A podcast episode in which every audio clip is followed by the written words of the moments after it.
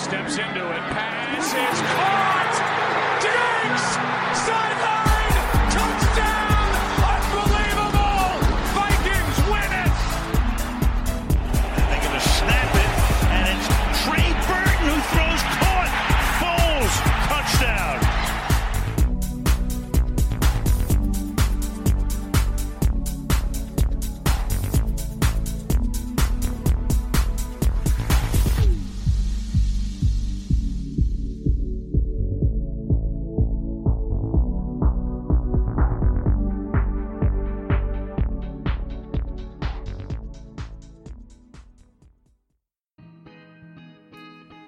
Ventunesima puntata di Red Flag, rieccoci per commentare un'altra settimana. A poche ore di distanza dal, dal Sunday Night, ventunesima puntata, 21 come il numero di Ezekiel Elliott, 21 come le decine di, di migliaia di, di, dollari che ha dovuto pagare anche di multe Ezekiel Elliott, oltre i 21 mila dollari di donazione eh, per suo, la, le sue esultanze eh, delle settimane passate eh, nel calderone targato Salvation Army e c'è stata polemica in America anche per questo perché noi racconteremo eh, anche questo, raccontiamo anche questo. Eh, c'è stata polemica in settimana in America a proposito del, delle esultanze, il calderone, tutte le varie iniziative benefiche. Perché insomma abbiamo visto donare Ezekiel Elliott, donare Marcos Latimore eh, per una causa che comunque è di beneficenza. Eh, però eh, sono stati multati perché Ezekiel Elliott ha dovuto pagare anche 13.000, euro di, 13.000 dollari di multa extra oltre ai 21.000 che ha donato. E, e, questo insomma in America c'è stata discussione sulle esultanze sull'utilizzo di determinati oggetti perché sappiamo che il calderone eh, Salvation Army è proprio un, un ormai è presente da più di dieci anni, eh, accompagna i Cowboys, quindi comunque si tratta di un'iniziativa positiva e, e tutti si sono chiesti in America come mai non venga considerato magari quello un oggetto, non un oggetto alla tribuna, perché eh, ricordiamolo rigorosamente vietato, nonostante l'NFL sia aperta alle esultanze, riaperta alle esultanze è rigorosamente vietato l'utilizzo di oggetti, quindi telefoni, qualunque sia la motivazione. Vado al challenge.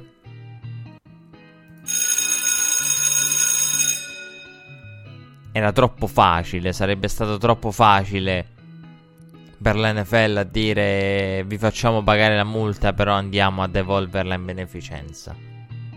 Sarebbe stata una soluzione troppo facile per gli standard eh, dell'NFL, che insomma pensarci fa sorridere il fatto che l'NFL abbia avuto un'idea, un'idea del genere e non abbia avuto un'idea del genere che sia talmente semplice la soluzione per evitare polemiche e insomma per evitare che vada avanti questa storia delle esultanze alcuni vengono multati altri no.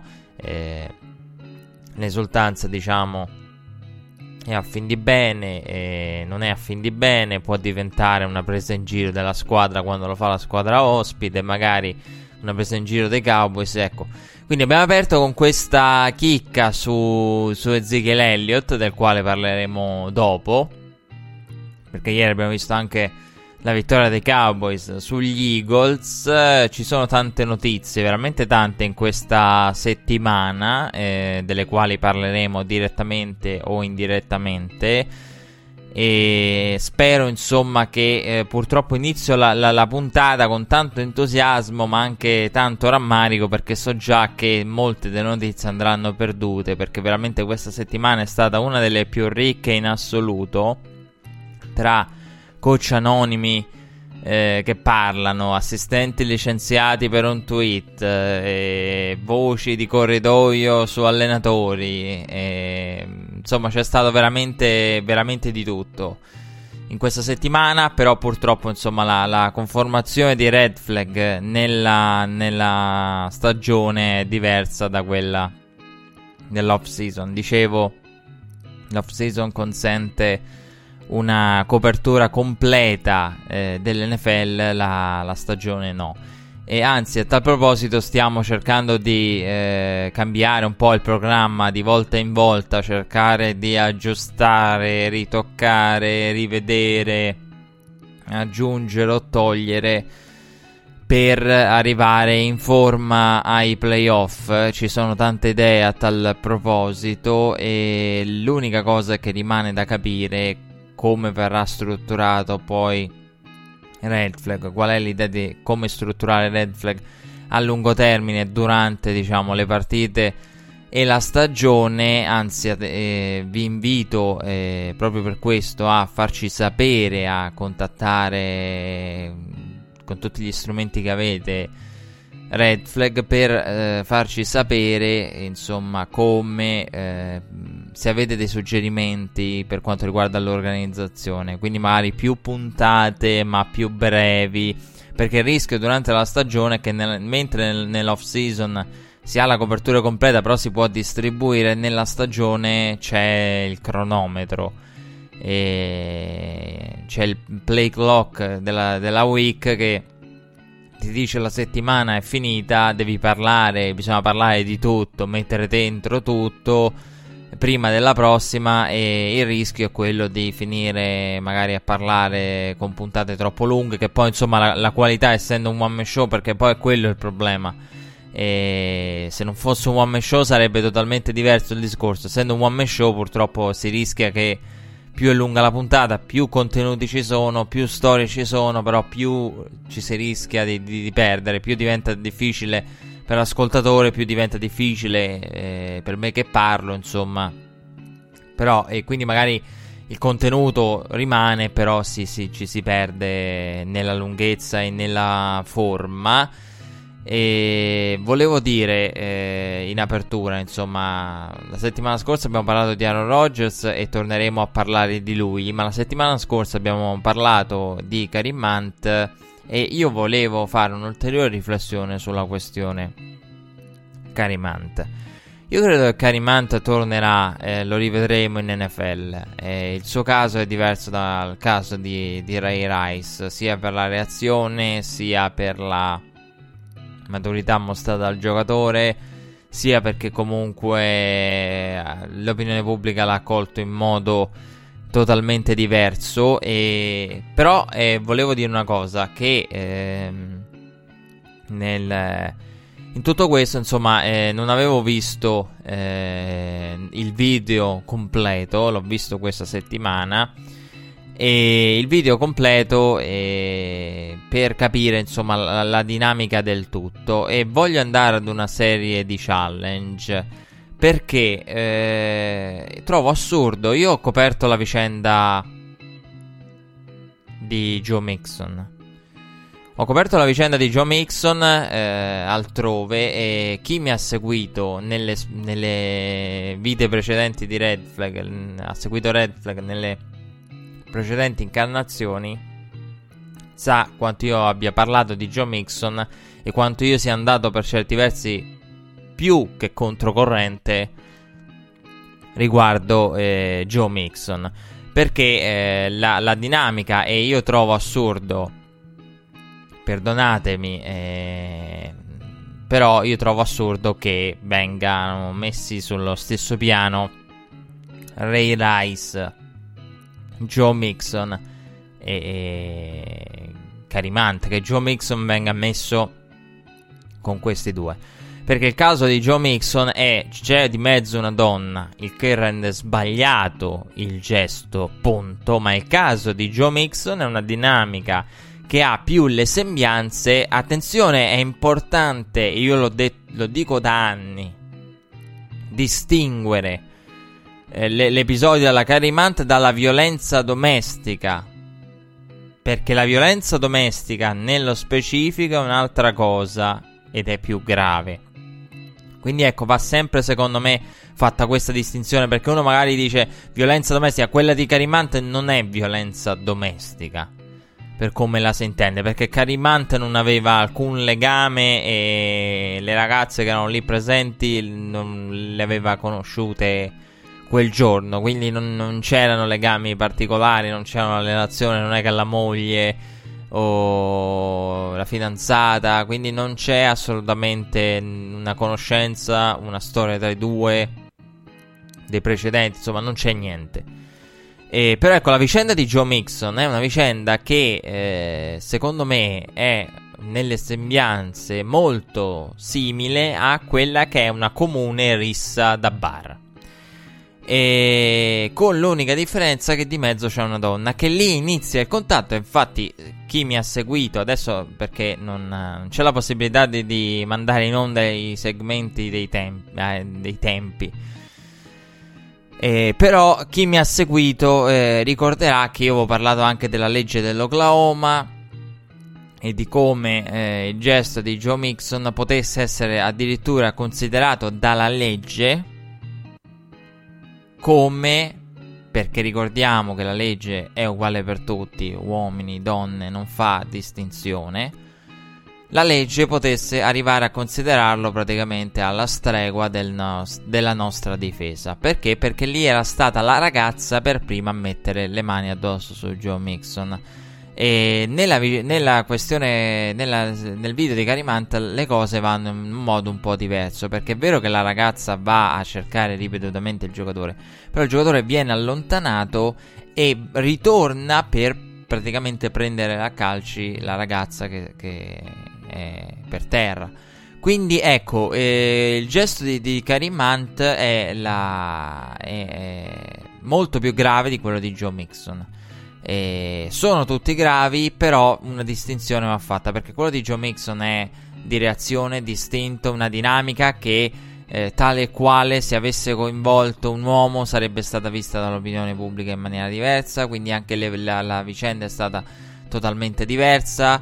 E anche nell'interazione tra, tra, tra, le parti, insomma, la vicenda di Joe Mixon è una vicenda particolare, sia per come è stata gestita durante che dopo, però ci voglio arrivare adesso perché la vicenda di Joe Mixon non può essere poi staccata come magari è stato fatto da, per altri punti di vista da quella di, di Carimante. Quella di Carimante è una situazione che poteva essere placata e gestita e lo era stato, invece no, Carimante va a cercare la ragazza quindi il gesto di Carimante è un gesto pensato eh, durante il corso dello svolgimento dei fatti, perché lui era stato già allontanato, non è un uh, botta risposta, una serie di, di, di, di, contatti, di spinte, come nel caso di Joe Mixon, una reazione in una frazione di secondo, no, quello di Carimante è diciamo premeditato nel corso del, del, dello sviluppo. E quindi ecco, però io non riesco a capire. Se da un lato sono il primo a dire guardate che la vicenda di Joe Mixon è completamente diversa, la vicenda di Joe Mixon secondo me deve aprire tante riflessioni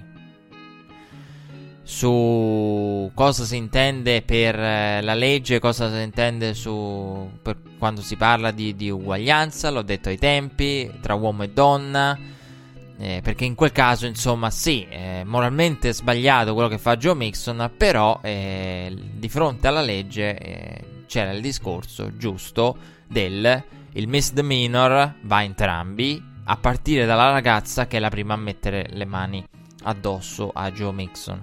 Poi, diciamo, è sbagliato quello che fa Joe Mixon moralmente, però ecco, c'è l'aspetto di come la legge eh, in, deve interpretare il tutto.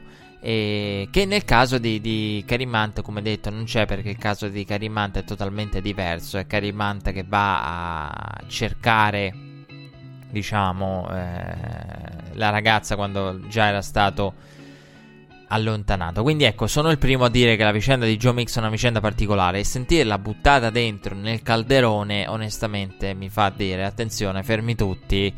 Eh, ricordiamo com'è andata quella vicenda. Però io voglio dire anche un'altra cosa che, eh, che mm, proprio perché vado sempre controcorrente e anche qui a Red Flag potevamo eh, lasciare stare la vicenda, cosa che avrei voluto fare, cosa che, che avevo in mente di fare, però eh, mi piaceva anche condividere determinate riflessioni. Quindi ecco, la vicenda Joe Mixon non è come quella di Carimante, però è anche vero che la vicenda Joe Mixon non è completamente staccata dalla vicenda Carimante, o perlomeno ha avuto un impatto mediatico totalmente diverso. E questo perché, ed è grave, perché seppur trattandosi di vicende differenti con una gravità differente, maggiore quella per Carimant, il trattamento riservato alla vicenda da parte dell'NFL è stato diametralmente opposto. Questo perché l'NFL ha giocatori che fino a due anni fa militavano nei propri roster che adesso sono in carcere. Giocatori dei quali eh, ignora l'esistenza e che abbiamo visto insomma con eh, Aaron Hernandez la capacità dell'NFL di cancellare completamente come se e delle varie franchigie di cancellare completamente un giocatore come se non fosse mai esistito e quindi ecco la, la, la, mm, ci sono giocatori che mm, sono in carcere adesso e io ne ho lette di storie in settimana a tal proposito giocatori che sono in carcere adesso e che due anni fa militavano in un roster NFL. E tu leggi la vicenda e dici cavolo. Cosa sarebbe successo se fossero stati ancora in un roster NFL? Mentre, siccome non sono più in NFL da un anno o due, vengono arrestati, vengono condannati ad anni di carcere e non frega niente a nessuno. Mentre Carimant scatena eh, il finimondo perché è nell'NFL. Se Carimanta fosse stato fuori dall'NFL non sarebbe fregato niente a nessuno. E, e, questo è un discorso che secondo me va sempre fatto perché in questo senso, insomma, l'NFL non è, non è proprio un, un, modello di vita e di giustizia. E quindi è un discorso che secondo me va, va sempre affrontato, quello del, della, di come le vicende vengono trattate quando i giocatori sono ancora in NFL e quando invece in NFL non, non sono più di come l'NFL cancelli i giocatori. E questo insomma era importante fare questo genere di discorso. Però io voglio andare a un mega challenge.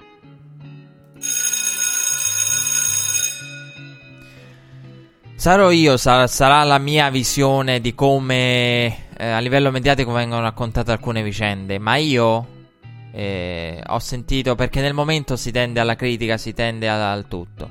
Però io non credo a... E lo dico sempre, ormai è diventata una de- delle mie citazioni preferite. Io non credo agli angeli, ai diavoli, ai santi, a... ai criminali. Non credo al bianco, al nero, al buono e al cattivo. E quindi non, mi dispiace, ma non sono il tipo di persona che viene al microfono di Red Flag a dire io non voglio sapere cosa è stato detto a Karim Hunt. No, io invece lo voglio sapere. Vado al challenge, sono andato al challenge e ci rivado. Perché Karim Hunt ha sbagliato, però in una vicenda del genere io voglio anche avere la libertà, da spettatore, da pers- di farmi un'idea di chi, di chi c'è dall'altra parte. Questo perché secondo me è una cosa che eh, è giusto, insomma, che venga fatta. Cioè, voglio sapere. Perché a me viene in mente un episodio che sicuramente avrete visto. E sicuramente avrete visto con un uomo, eh, un uomo di colore che ritorna nel, nel, proprio appartamento, nel proprio grattacielo, viene fermato da una donna bianca, perché ricordiamolo nell'immaginario americano eh, per certi versi, lo dico sempre, arretrato, eh, la donna viene sotto, sotto alla donna c'è comunque il nero, quindi nel, nella gerarchia del, dell'americano, diciamo, medio, e c'è questa visione dell'americano, diciamo, un po' indietro, co, co, non al passo con i tempi, non aperto di, di, di, di vedute, non moderno, diciamo, magari con qualche anno anche parecchi anni di vita, la, la visione è questa, no? Eh, tanto maschilismo e il razzismo, ovviamente. E quindi ecco, sicuramente avrete visto quel video che è diventato celebre di un uomo che arriva all'ingresso del proprio appartamento, non viene fermato da una donna che lo tiene per praticamente occupato per praticamente 20 minuti eh, cominciando a dire, essendo lui nero, ah ma forse iniziando a sospettare eh, del, della sua onestà, ma abiti qui, non abiti qui, e, mm, mi fai vedere l'appartamento, non è che hai strane intenzioni, sei qui per qualche motivo. Insomma, questo signore viene tenuto, che aveva portato credo a spasso il cane. Sicuramente l'avrete visto questo video perché è diventato famosissimo. Viene tenuto per 20 minuti lì dalla donna che proprio si, si pone davanti a, all'ingresso, e facendo proprio muro, non permettendogli di entrare nel proprio palazzo. E la donna poi, l'uomo ha reagito in una maniera eccellente, eh, straordinaria veramente, che io non credo che sarei stato in grado di, di, di fare una, io non credo che sarei stato in grado di fare una cosa del genere, però eh, in una situazione del genere ha reagito in un modo eccellente, ha filmato il tutto, la donna poi è stata licenziata da, dall'azienda in cui lavorava. Questo per dire che se esce una storia del genere ah, un uomo dà spin- una spinta a... in quel caso, da... se quell'uomo avesse dato una spinta alla donna sarebbe stato sbagliato. Però io in quel caso non, non, non ce l'avrei fatta a criticarlo perché eh, in quel caso uno potrebbe dire sì, ha mancato di rispetto ad una donna, ma il comportamento di quella donna, io credo di non aver visto nella mia vita un video più squallido di quello. Quindi ecco, uno dice sì, ha mancato di rispetto ad una donna, ma per come si era comportata, quella donna non si è comportata da donna, si è comportata da, da, da essere spregevole, nemmeno da, da essere umano. Perché veramente tenere 20 minuti lì una persona, abiti qui, non abiti qui, mi fa vedere la tua casa, mi fa vedere se hai le chiavi, cosa fai, cosa non fai, solo perché è nero, eh, io lo trovo assurdo. Quindi, Ritorno al challenge precedente, lo richiamo perché nel frattempo il challenge è invecchiato. Se c'è dietro qualche parola razzista, qualcosa che riguarda il razzismo o diciamo qualunque altra cosa, io lo voglio sapere. Vado al challenge perché io lo voglio sapere. Voglio essere libero di dire, ok, Karim Manta ha sbagliato, è condannabile, però ecco, no, proprio perché non credo a, alle vittime. Quindi quando non è un, secondo me non è un dettaglio quando in vicende del genere c'è di mezzo il razzismo. Perché io voglio eh, essere libero e non fraintendetemi in questo discorso. Voglio essere libero di farmi un'idea anche dell'altra persona. De, de, de, di chi c'è dall'altra parte, di chi è, diciamo, la, la, la persona che, che, accusa l'altro di mancanza di rispetto, eccetera. Di, di, di affermare una superiorità in questo caso è quella maschile contro la donna, con, con una mentalità insomma data da... Che, che al giorno d'oggi è, è inaccettabile. Però io voglio avere la libertà di farmi un'idea anche di chi c'è dall'altra parte. Non cambia nulla. Carimante è giusto che rimanga fuori dall'NFL. È giusto che, che, che beh, rimanga nell'exempt list di, di Roger Godell assolutamente. Però, eh, questo perché? Perché mi è venuto in mente, insomma, in settimana che in molti media americani si è detto, ah, però se sono state dette parole, e insomma, in... Uh, io dico in generale, eh, non mi riferisco al caso di Carimant, però in America si è fatto molto questo discorso, se sono state dette parole... Eh, razziste, se sono, ci sono state di mezzo offese razziste, eh, non importa niente, insomma, Carimanta ha sbagliato, sì, non, ok, ha sbagliato comunque, però io lo voglio sapere. Io sono del, dell'altra opinione, quello in cui de- voglio farmi un'idea anche di chi è l'altra persona, proprio perché non credo eh, che esistano colpevoli al 100% sempre e comunque, e soprattutto perché se c'è di mezzo il razzismo io lo voglio, lo voglio sapere perché eh, insomma, non è Carimante il cattivo per dire, non è in quel caso. Eh, proprio mm, perché mi è venuto in mente questo, quell'episodio lì che dicevo. E, mm, di, di, quell'uomo che non riesce a entrare nel proprio palazzo, che se tira uno, uno spintone a, alla donna, insomma. Eh, sì, lo condanno, però eh, per come si è comportata lei eh, veramente, insomma, un comportamento assurdo. E comunque, Eh, dobbiamo parlare delle partite, pausa musicale, poi insomma parliamo di Jaguars Titans.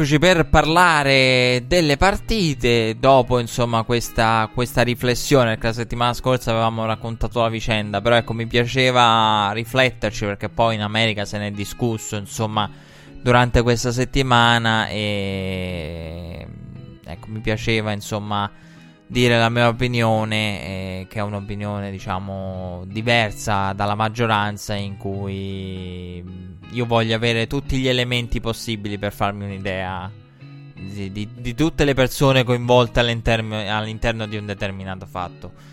E sarò io, insomma. Però, come detto, parliamo dei, di Jaguars e Titans. Parliamo della, della partita del, del, giovedì.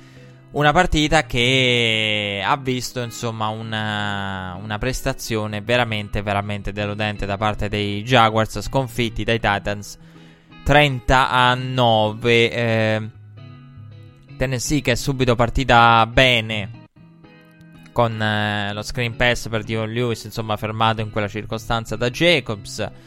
Eh, quel drive che è stato comunque poi concluso dal touchdown di Henry. Eh, poi c'è stato insomma il eh, sec da parte dei Titans. Mariota intercettato da, da da Ronnie Harrison, eh, che ricordiamolo gioca al posto di Barry Church, Ronnie Harrison che era l'altro di Alabama, oltre a Minka Fitzpatrick, e che insomma viene spesso trascurato quando si parla di, di safety di, di, questa classe di draft, per ovvi motivi, perché con Fitzpatrick Derwin James, insomma, è normale che, che possa capitare. E I Jaguars, eh, dopo un nulla di fatto hanno trovato i, i primi punti della, della, partita via safety eh, sul eh, ritorno de- de- del punt. Eh, safety che valeva quanto un turnover in una partita che era ancora bilanciata. Eh, dopo, dopo, quel turnover, diciamo safety che, che, vale quanto un turnover, Jacksonville non è riuscita a capitalizzare dopo essere andata al quarto down due volte. Uno trasformato e convertito da Kessler, l'altro fallito sulla goal line da Leonard Fournette. Turnover on downs sul primo snap successivo, 99 yard di corsa per Henry, stile Marshall Lynch. Sono contento che insomma tutti pens- abbiano pensato a Marshall Lynch perché oltre a pensare a Tony Dorsett, perché Marshall Lynch, la corsa di Henry mi ha ricordato veramente tanto la, la corsa di di Marshall Lynch contro i Saints. È il modo in cui utilizza lo Steve Farm. Insomma, magari contro Marshall Lynch si è difeso un po' meglio in quella circostanza. Però ecco, mi ha ricordato molto Marshall Lynch e la seconda corsa da 99 yard della storia dopo quella famosa nel Monday Night di Tony Dorsetti il 3 gennaio dell'83 contro i Minnesota Vikings eh, Jacksonville che ha avuto problemi in quella giocata così come tutta la partita con eh, i tackle e, e poi insomma Tennessee che ha aperto vabbè, il secondo tempo con il terzo touchdown eh, di Henry, eh, che è stato impegnato durante quel drive, invocato dal pubblico, impegnato via Wildcat Formation. E, mm, e poi insomma c'è stato il fumble di Kessler, l'ultimo touchdown di Henry, il quarto che era già career high dopo il terzo, career high per quanto riguarda le yard, eh, career high per quanto riguarda le yard corse, eh, nonostante insomma i Titans abbiano avuto nella propria storia colui che deteneva il record, ovvero CJ2K, perché non dimentichiamoci di lui. E quindi superato il record di CJ2K, e record praticamente in tutto e carrierai eh, su tutti i fronti per eh, Derek Henry 238 yard corse e, e, punteggio insomma in quel momento sul 32 poi la partita è finita 39 c'è stato un touchdown alla fine di Jacksonville. E una partita che onestamente mi ha mi ha veramente deluso da parte di, di Jacksonville. E non riesco, non riesco onestamente a valutare la partita dei dei Jaguars perché ehm, la prestazione difensiva è stata pessima. Eh, problemi al tackle su tutti i fronti. Problemi offensivi. Eh, che hanno mostrato quella che è un po' la. era la realtà che conoscevamo anche prima della partita. Ovvero che Cody Kessler gioca perché fondamentalmente si è scelto di cambiare Forse per motivi interni allo spogliatoio, forse anche per mandare una scossa, provare una soluzione estrema. Blake Boros, ma tanto meglio di Blake non è stato. E perché quello che ha fatto contro Indianapolis, eh, stiamo parlando di, di 15 punti in due partite da parte dell'attacco. E poi si può criticare la difesa e sono assolutamente d'accordo che la difesa abbia giocato male questa partita. Però il problema de- de- de- della stagione di Jacksonville è che la difesa è calata e nessuno lo nega. Ma come fai a valutare la difesa in una partita del genere? E non ci riesco perché è stata una brutta partita da parte della difesa. Problemi al tackle, poi una, una difesa che insomma lascia 99, eh, anche a livello di, di linguaggio del corpo, lascia 99 yard di, di, corsa e un touchdown su corsa a 99 yard e poi va a festeggiare per aver fermato l'avversario sulla breve distanza, cioè della serie ha fatto una figuraccia prima che onestamente cosa celebri adesso perché c'è stato anche questo durante, durante la partita e ci sono sempre quegli episodi particolari con Jalen Ramsey che la settimana prima aveva dato, tolto la mano per rialzarsi ad Andrew Luck. E, e, quindi ecco, Jacksonville è stata protagonista di episodi del genere anche in questa partita. Insomma, arrivare a, a celebrare di aver fermato l'avversario sulla breve distanza dopo aver concesso 99 yard di corsa, insomma, mi pare assurdo. Però abbiamo visto anche questo, come detto. E gravi problemi di tackle eh, per Jacksonville. Eh, una, una prestazione difensiva non eccellente, però che non riesco a valutare perché quello che ha fatto Cody Kessler eh, lo trovo assolutamente da tenere in considerazione quando si parla di difesa. Cody Kessler che ha concluso con 25 su 43, 240 yard, un touchdown, però eh, con un fumble perso anche. Eh, quindi ecco, diciamo un turnover e basta, non ha non ha regalato palla agli avversari, ma non è stato mai in grado di, di, di muovere le catene. L'attacco non è in grado di, di muovere le catene. La linea non, non, è in grado, non è una linea all'altezza di una squadra che ha quella situazione lì.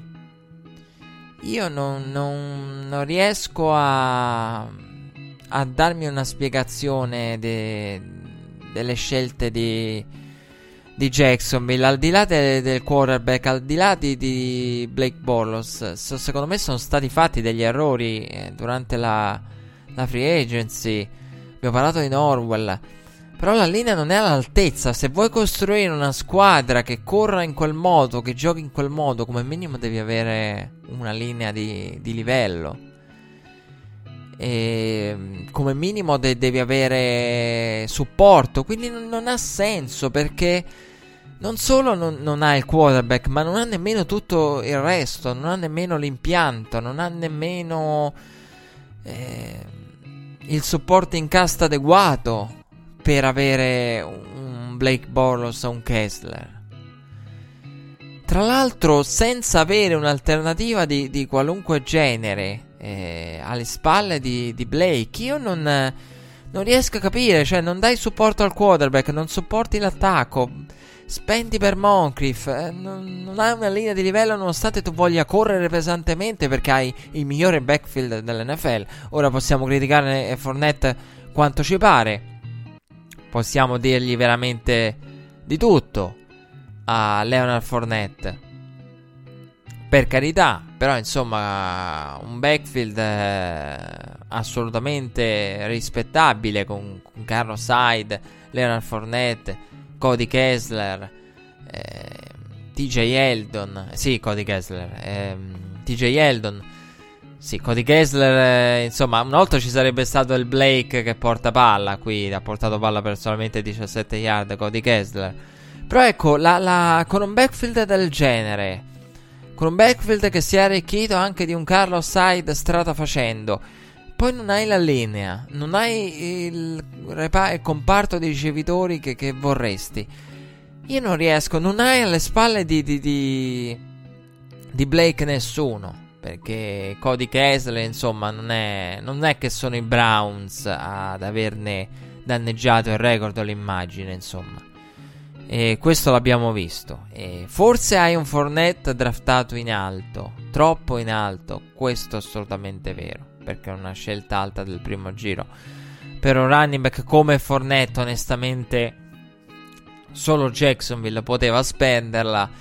Eh, anche se sono stato un grande, di, di, un grande sostenitore di Fornette in sede di, di draft. Io ora voglio dire, Jacksonville si ritrova nella merda perché si ritrova oggettivamente in una situazione complessa che in altri termini non mi, non mi viene facile da riassumere. Perché quest'anno non dimentichiamoci che siamo entrati e mi sono dimenticato di dirlo nella mia introduzione. Siamo abbondantemente nel mese di dicembre. Ci avviciniamo a Natale. Ci avviciniamo al periodo in cui si inizia a guardare a, al college, si inizia a guardare a quelli che potrebbero essere i quarterback del futuro. E dopo tante chiacchiere allegri e felici dell'ultimo periodo, ci si rende conto che, ed ecco lì che escono i report sconvolgenti, ma non troppo, che i Giants potrebbero andare avanti con Eli Manning. Perché? Perché non c'è niente di meglio in giro di Eli Manning. Che è assurdo da, da, da, da pensare. eh, che tutto venga smontato in questo periodo dell'anno puntualmente le squadre che sono alla ricerca di un quarterback, eh, il tutto poi crolla come un castello di, di, di, di sabbia perché eh, ci si rende conto che, attenzione però, sì è facile dire sta giocando male, come gli allenatori. Andrebbe licenziato però chi sono i candidati, dove sono opzioni migliori o, o indiscutibilmente migliori? Quindi ecco, ehm, insomma è molto molto difficile ehm, parlare insomma di, di, Jacksonville in modo positivo per quanto riguarda il futuro perché veramente eh, poteva scegliere quarterback nello scorso draft eh, nel draft del 2017 poteva fare meglio invece è andato avanti, andato avanti con Blake anche quest'anno quando poteva draftare un quarterback avrebbe fatto secondo me bene a farlo perché eh, anche se non prendi uno dei primi, avevi l'opportunità di prendere un Lamar Jackson, che rispetto a Blake è un upgrade. Almeno il creare concorrenza, almeno il creare concorrenza. Eh, veramente una, una situazione assurda, paradossale. Tra l'altro, ecco, mi era venuto in mente Eli Manning perché tempo fa era riuscita prepotente questa voce di cui si parlava anche la settimana scorsa di Tom Coughlin, Eli Manning, perché c'era anche l'idea se Eli Manning eh, esce da New York, eh, Tom Coughlin ci si butta cercando di, di ricostruire diciamo un modello Giants eh, in casa Jacksonville. Io continuo a, a ecco, ah, continuo a difendere personalmente Dog Marrone su tutti. La difesa non so fino a che punto, però Dog Marrone è sicuro. Non eh, si può parlare de- del lavoro fatto dall'attacco, io lo dicevo al momento dell'esonero di Netenia Lackett che per me era un capro espiatorio e basta. E sarebbe altrettanto un caprone in questo caso espiatorio, essendo l'head coach Doug Marrone. Perché oggettivamente il game plan si può parlare di game plan e tutto, però eh, nella partita precedente, quella contro Indianapolis, Kessler aveva lanciato una sola volta oltre le 10 yard, la palla aveva attraversato in aria più di 10 yard. Cioè, stiamo parlando di, di, un qualcosa di assurdo in cui anche parlare di partita chiamata bene, partita chiamata male. Onestamente, insomma, valutare anche il gameplay offensivo, valutare la difesa diventa veramente difficile quando la, l'attacco è, non è in grado di arrivare in doppia cifra. Eh, perché questo è un problema che, che ha Jacksonville. Qui non è segna il numero sufficiente di punti per vincere. No, no, no, non arriva nemmeno in doppia cifra. E in questo periodo dell'anno ci, ci, si ritrova a fare i conti con, eh, con il draft, con quello che viene dal, dal draft, con quello che, quello che, sono le aspettative, perché ogni classe di draft è, migliore della precedente fino a che non arriva il momento di andare a guardare i prospetti. Quindi, ah, ma c'è sempre l'anno prossimo, sì, però poi l'anno dopo magari la classe non è di livello. Classe di draft che si sta formando, però onestamente eh, dove andrà a pescare il quarterback Jacksonville? Non lo so. E, tra l'altro, a proposito di college, visto che mi è venuto in mente, qualcuno me lo ha, me lo ha scritto. Mi ha detto: Ma puoi andare a, a ripescare il Teddy di, di, un decennio fa, no? Dei tempi di, di Delta House. Quando parlavo di college, che cosa avrebbe detto il Teddy dieci anni fa eh, dell'Iceman eh, assegnato a Kyler Murray? Eh, su Tagovailoa.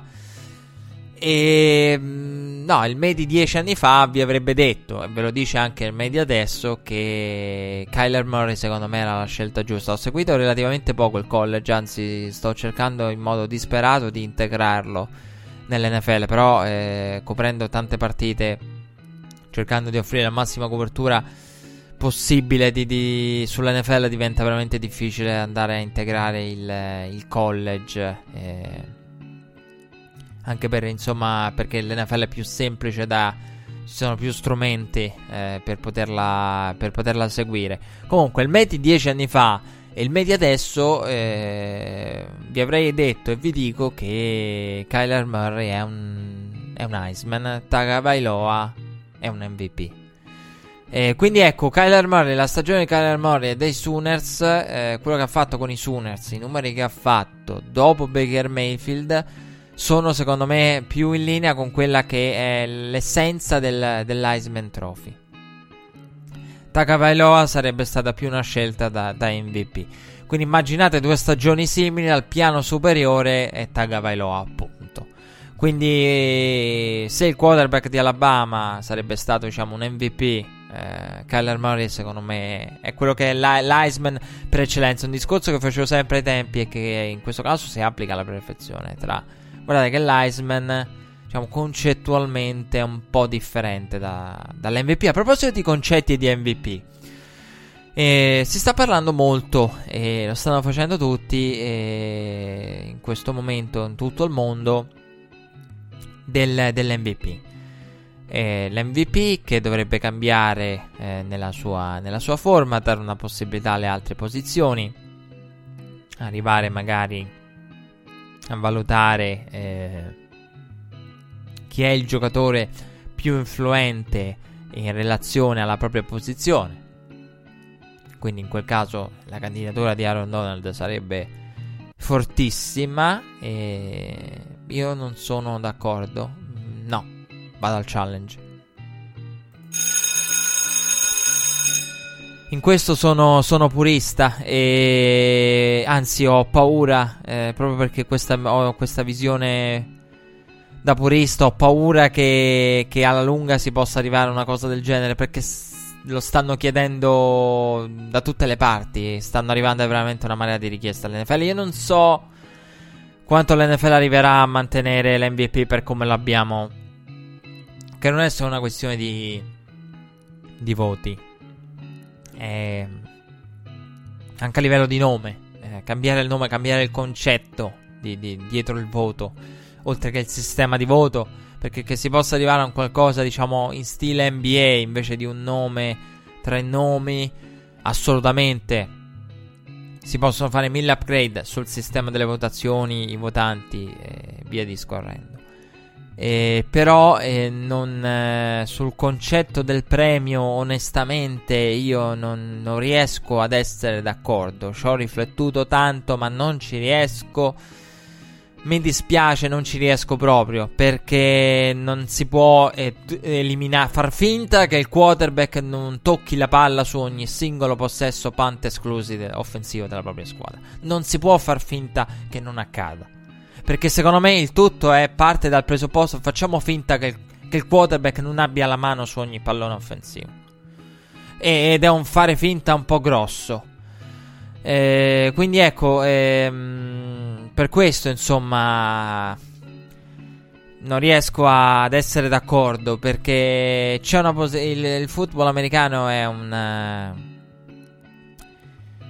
uno sport sbilanciato, ha una delle posizioni più sbilanciate e mi dispiace, io non, non sono d'accordo, sentivo i ragazzi di The Ringer eh, che, che, insomma parlavano del come se in NBA fosse negato ad una posizione che ne so facevano il parallelismo con l'NBA eh, parlando del, de, della point guard insomma immaginate che il playmaker è il, quello avvantaggiato rispetto a tutti gli altri oppure che ci siano ruoli che ne so i lunghi escludete tutti i lunghi dalla, dal, dall'MVP, che, come, che era insomma un po' diciamo un, un'esagerazione, un'iperbole per dire escludete determinati ruoli come in NFL. No? Immaginate cosa sarebbe l'MVP dell'NBA. Io non sono assolutamente d'accordo, e, anzi non condivido quell'analisi, eh, perché non si può fare il, eh, il parallelismo con il basket. Togliamo il basket una posizione. No, perché nel basket le 5 posizioni sono assolutamente sullo stesso piano.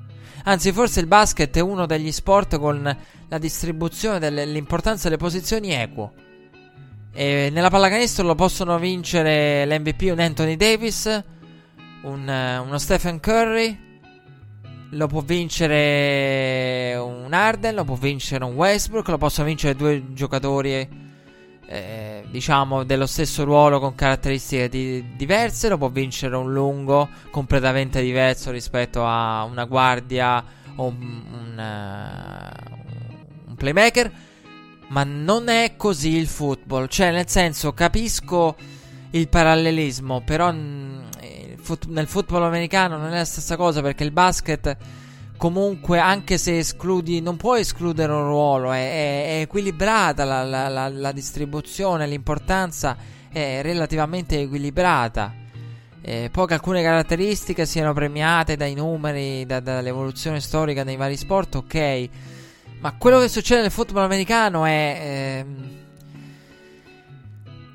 eh, particolare. Eh, perché il quarter, perché ci sono eh, tre fasi sostanzialmente, eh, 22 giocatori, eh, non si giocano le due fasi, o perlomeno eh, diciamo che tendenzialmente non si giocano le due fasi, poi quando si giocano le due fasi si rischia di essere esposti, eh Gronkowski, anzi è Bill. si rischia che poi non se ne accorge nessuno, perlomeno ne sa, ah, vabbè, come l'altra volta Mike Evans. Poi ci arriviamo, eh, perché comunque quando tendenzialmente non si giocano entrambe le fasi in NFL.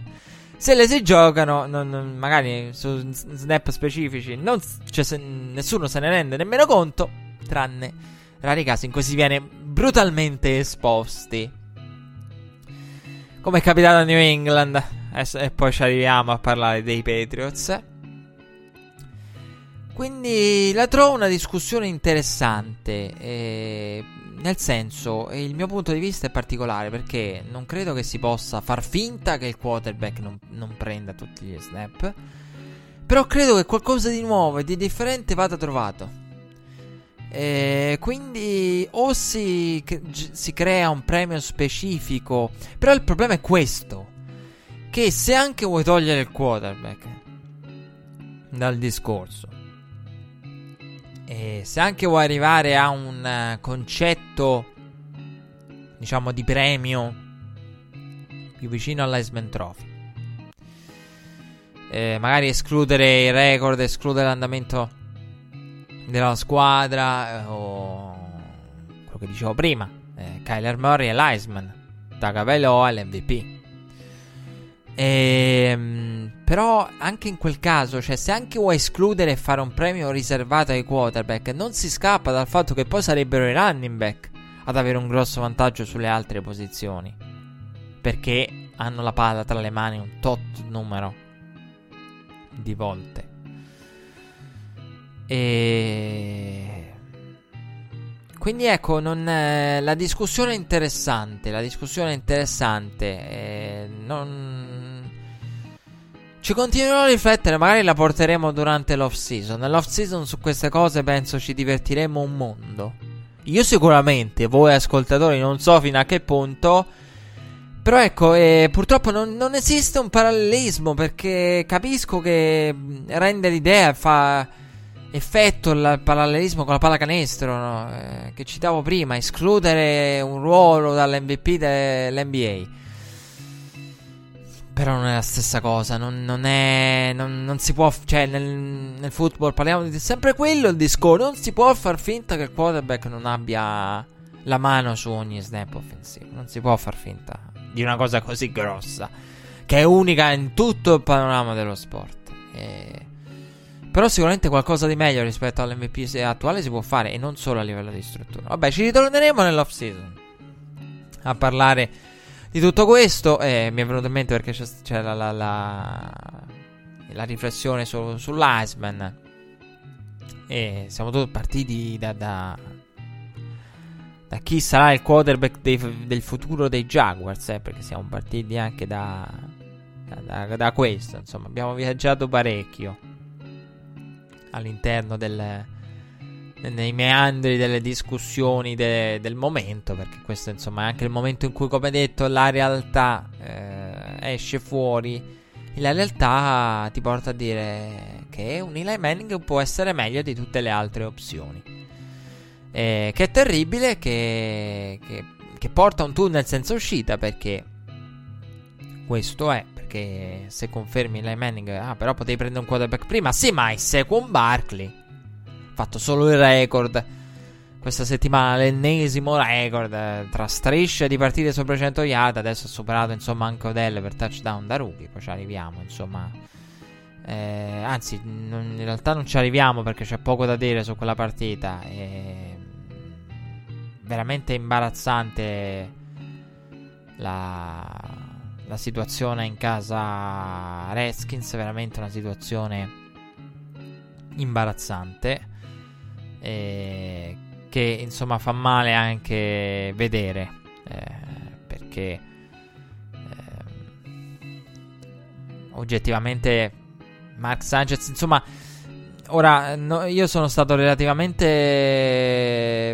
poco duro con, eh, con Jay Gruden. Eh, Jay Gruden è stato massacrato dalla maggioranza dei, dei media. Eh, perché insomma i report hanno rivelato eh, che eh, Mark Sanchez avesse un numero di giocate, un playbook preparato eh, tali a, a, un quarterback eh, appena arrivato eh, durante la, la, prima partita o seconda partita di pre-season.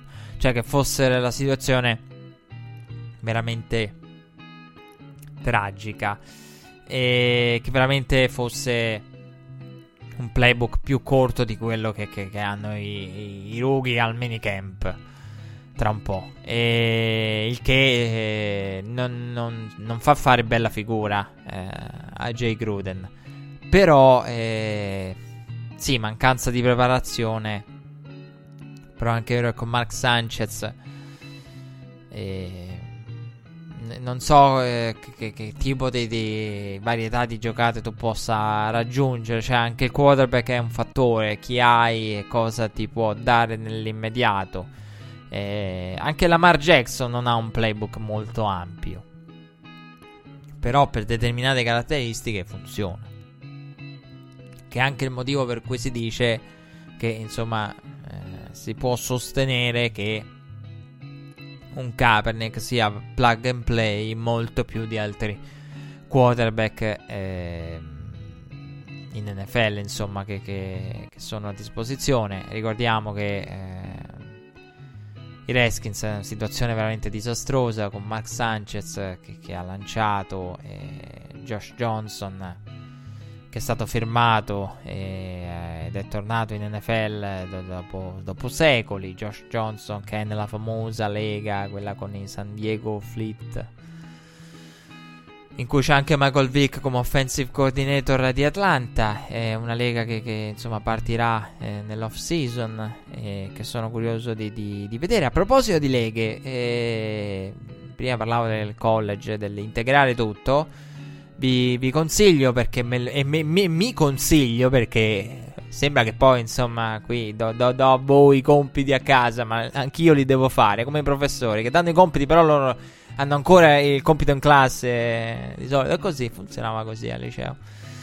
E, e, vi do i compiti a proposito di leghe. Leggetevi se ne avete la possibilità. Uh, Football for a Buck. Uh, non mi ricordo il nome dell'autore. Eh, nonostante lo abbia praticamente visto e sentito ovunque nell'ultimo mese che è un libro che lui ha chiesto esplicitamente di, di scrivere sulla USA Football League su Donald Trump. Andatelo a leggere perché veramente c'è un mondo.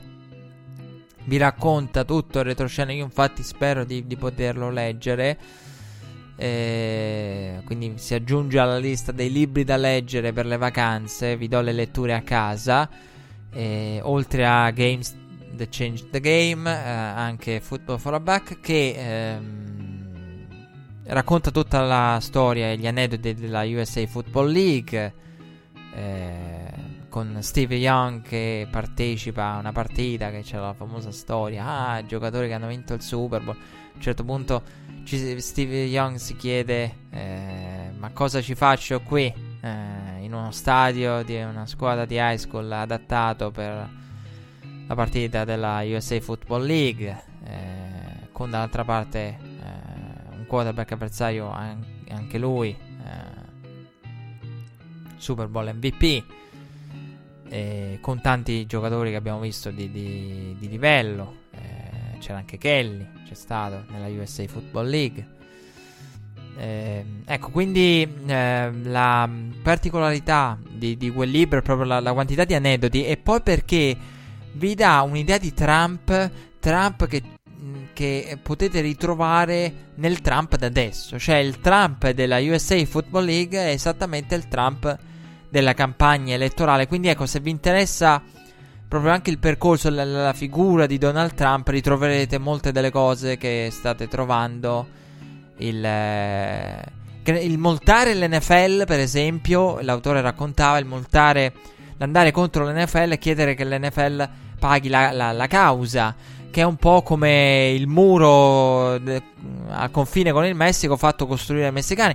Il, il, la, la, l'attaccare magari eh, la, perché eh, all'interno de, de, degli owner c'era molta opposizione nei confronti di Trump il principale oppositore eh, che, eh, di, di, Trump, eh, poi insomma gli fu diagnosticato un cancro al cervello e lì fu Trump eh, approfittò del momento per, per, prendere il controllo de, del, del, delle discussioni all'interno de, dell'ownership. Si racconta anche di un aneddoto di come Trump abbia raccontato qua e là a porte più o meno chiuse di, di, non, eh, di non, essere interessato alla USA Football League ma di volere acquistare eh, i New York Giants punto che quindi Donald Trump la USA Football League che ha mandato praticamente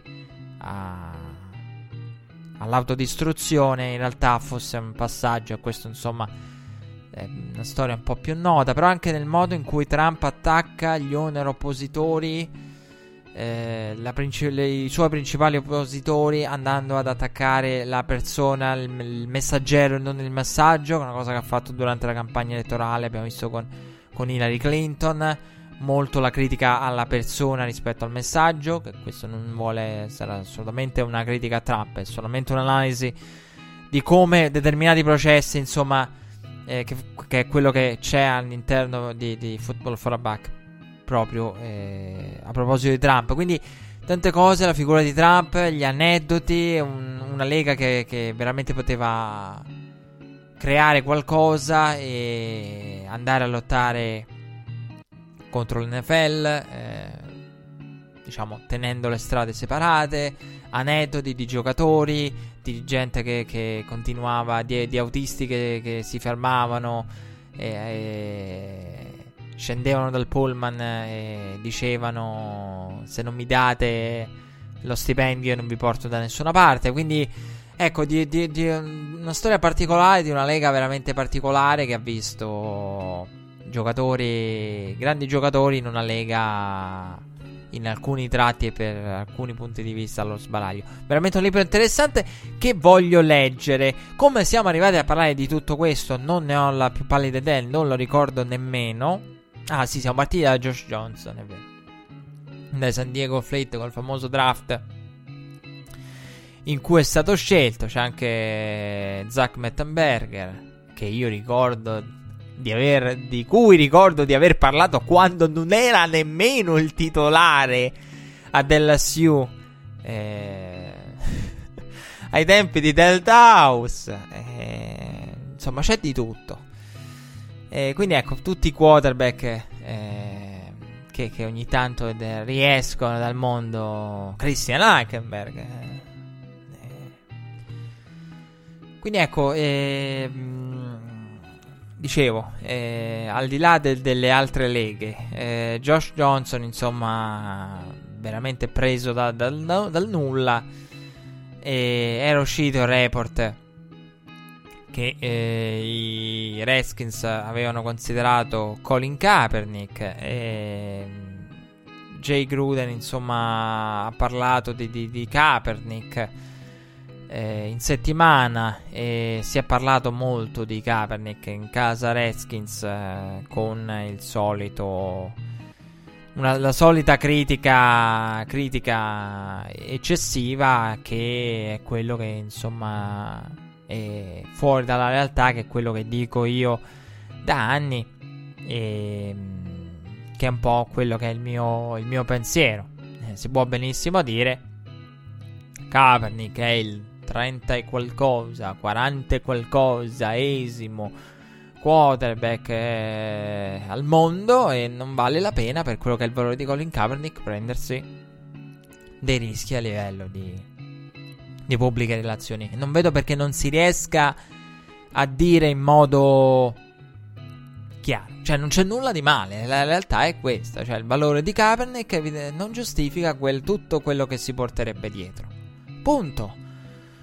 Eh, allora ha senso. Allora sì, sono d'accordo. Eh, sono assolutamente da, d'accordo. Eh, da non amante del Kaepernick giocatore, insomma, eh, ho sempre avuto un'idea particolare di Colin Kaepernick. Io credo che, insomma, il valore di Colin Kaepernick sia inferiore rispetto a quello che diciamo viene visto eh, o raccontato anche eh, però eh, è, è, come dico da, da, anni è assurdo che sia fuori dall'NFL basterebbe dire per il 30 e qualcosa 40 e qualcosa fate voi esimo quarterback dell'NFL non vale la pena tutto quello che Kaepernick si porterebbe dietro punto è un discorso tanto pulito, è un ragionamento che per carità criticabile, però che uno deve insomma rispettare. È come io rispetto addirittura all'esatto opposto, cioè di Becky Ruben Foster.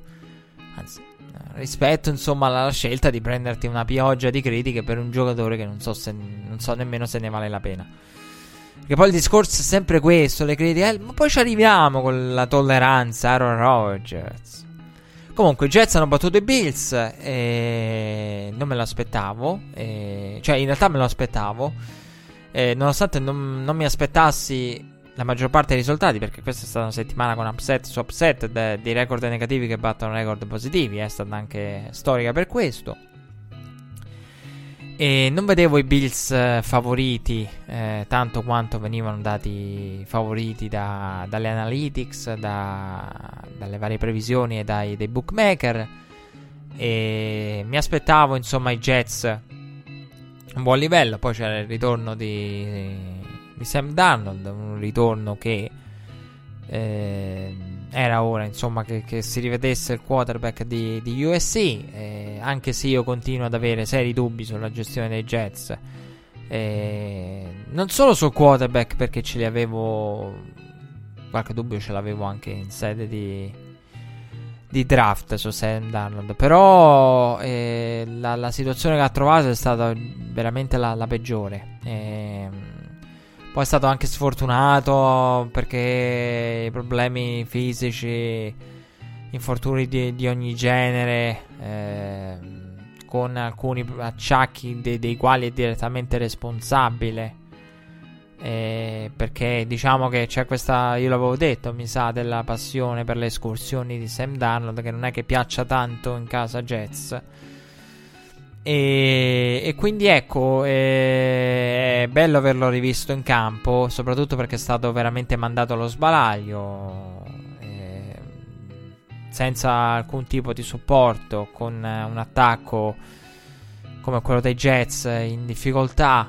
Eh, è stato sfortunato, come detto, però aveva una delle situazioni più critiche ed era oggettivamente la situazione più critica e così lo è stato e spero insomma che a lungo termine la carriera non ne risenta. E l'essersi trovato ai Jets perché i Bills eh, avevano tutta la, vo- la voglia e la volontà di costruire Josh Allen. Tra l'altro ancora una volta sopra le 90 yard per la terza partita di fila.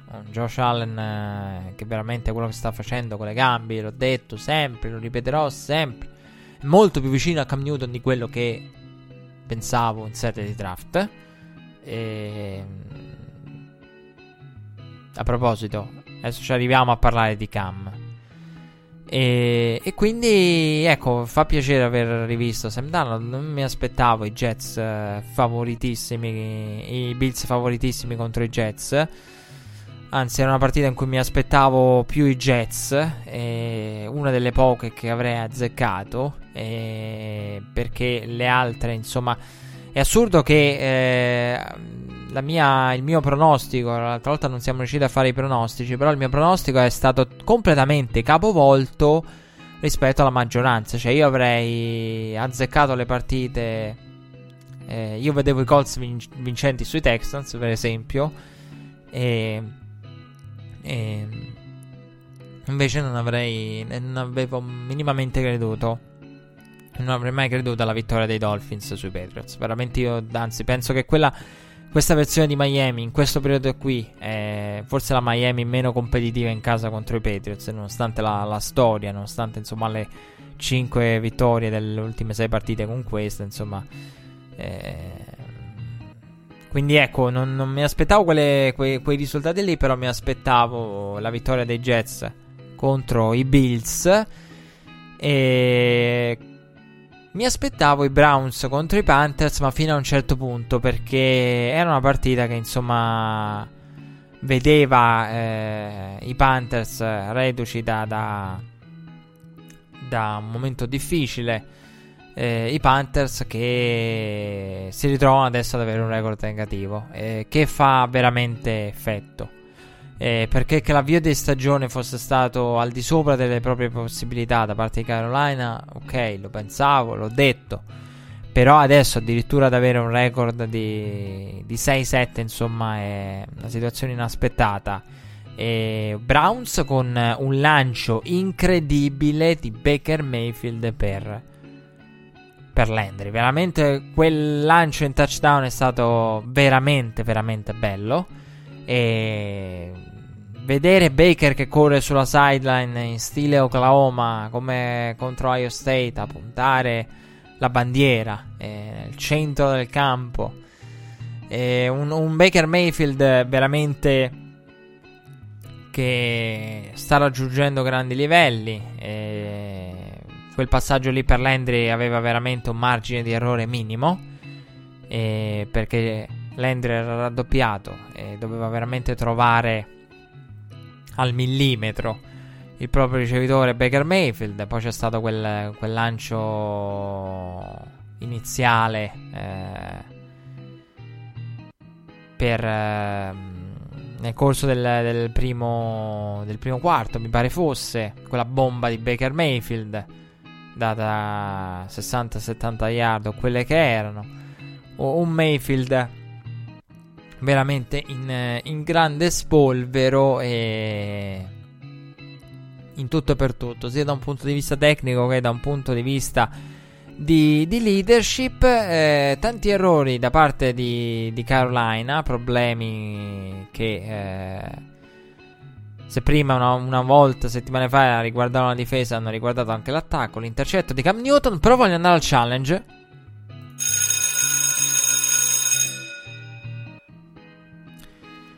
Secondo me, eh, sono sicuro al 100% Cam Newton deve avere un problema fisico. Sono d'accordo, lo penso anch'io. Eh, in America sta crescendo il numero di, di persone che lo pensa, ma Cam Newton onestamente deve avere qualche problema fisico a, alla spalla o qualcosa del genere. Perché non, è, non può essere un Cam Newton al 100%. Perché veramente in alcuni lanci, ok, eh, lanciare dal back foot eh, che è insomma un'abitudine, eh, è una caratteristica eh, di Cam. Eh, ok, che il braccio può essere eh, inconsistente, scostante a tratti. Sono d'accordo. Però sembra veramente che la, la, la potenza, l'esplosività de, de, di Cam Newton sia stata completamente tolta eh, da, da, Cam Newton. è riconoscibile per certi aspetti. Quindi sì, comincio a pensare che veramente debba esserci qualcosa sotto, perché altrimenti non, non, non mi spiego. Vedere, vedere, uno come Cam Newton sostituito in situazione di Hail Mary contro i Buccaneers, che, che non ce la fa a raggiungere la endzone.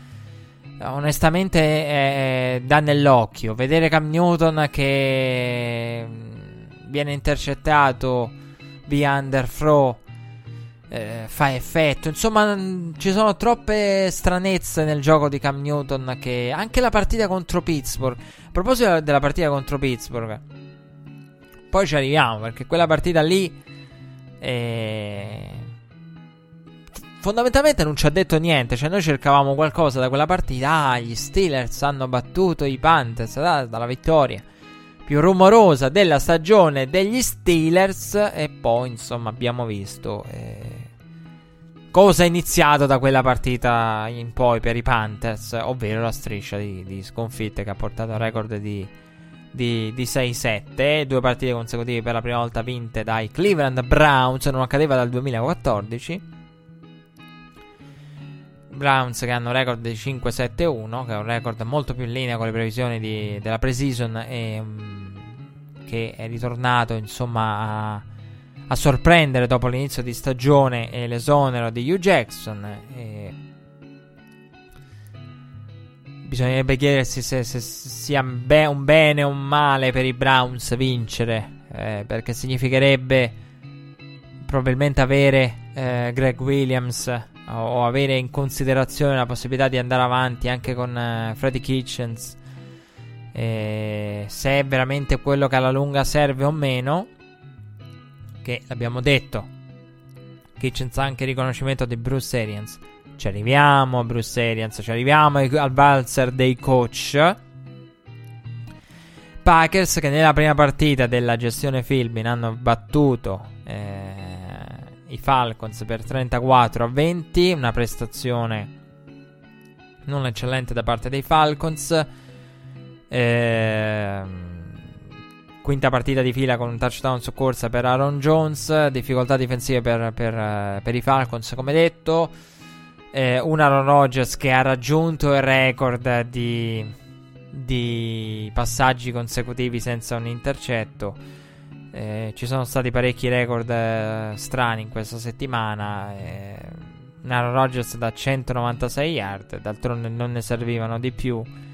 Eh, calcolando insomma i turnover dei Falcons, l'intercetto lanciato da, da, da Matt Ryan e il più un fumble insomma causato da, da Mac.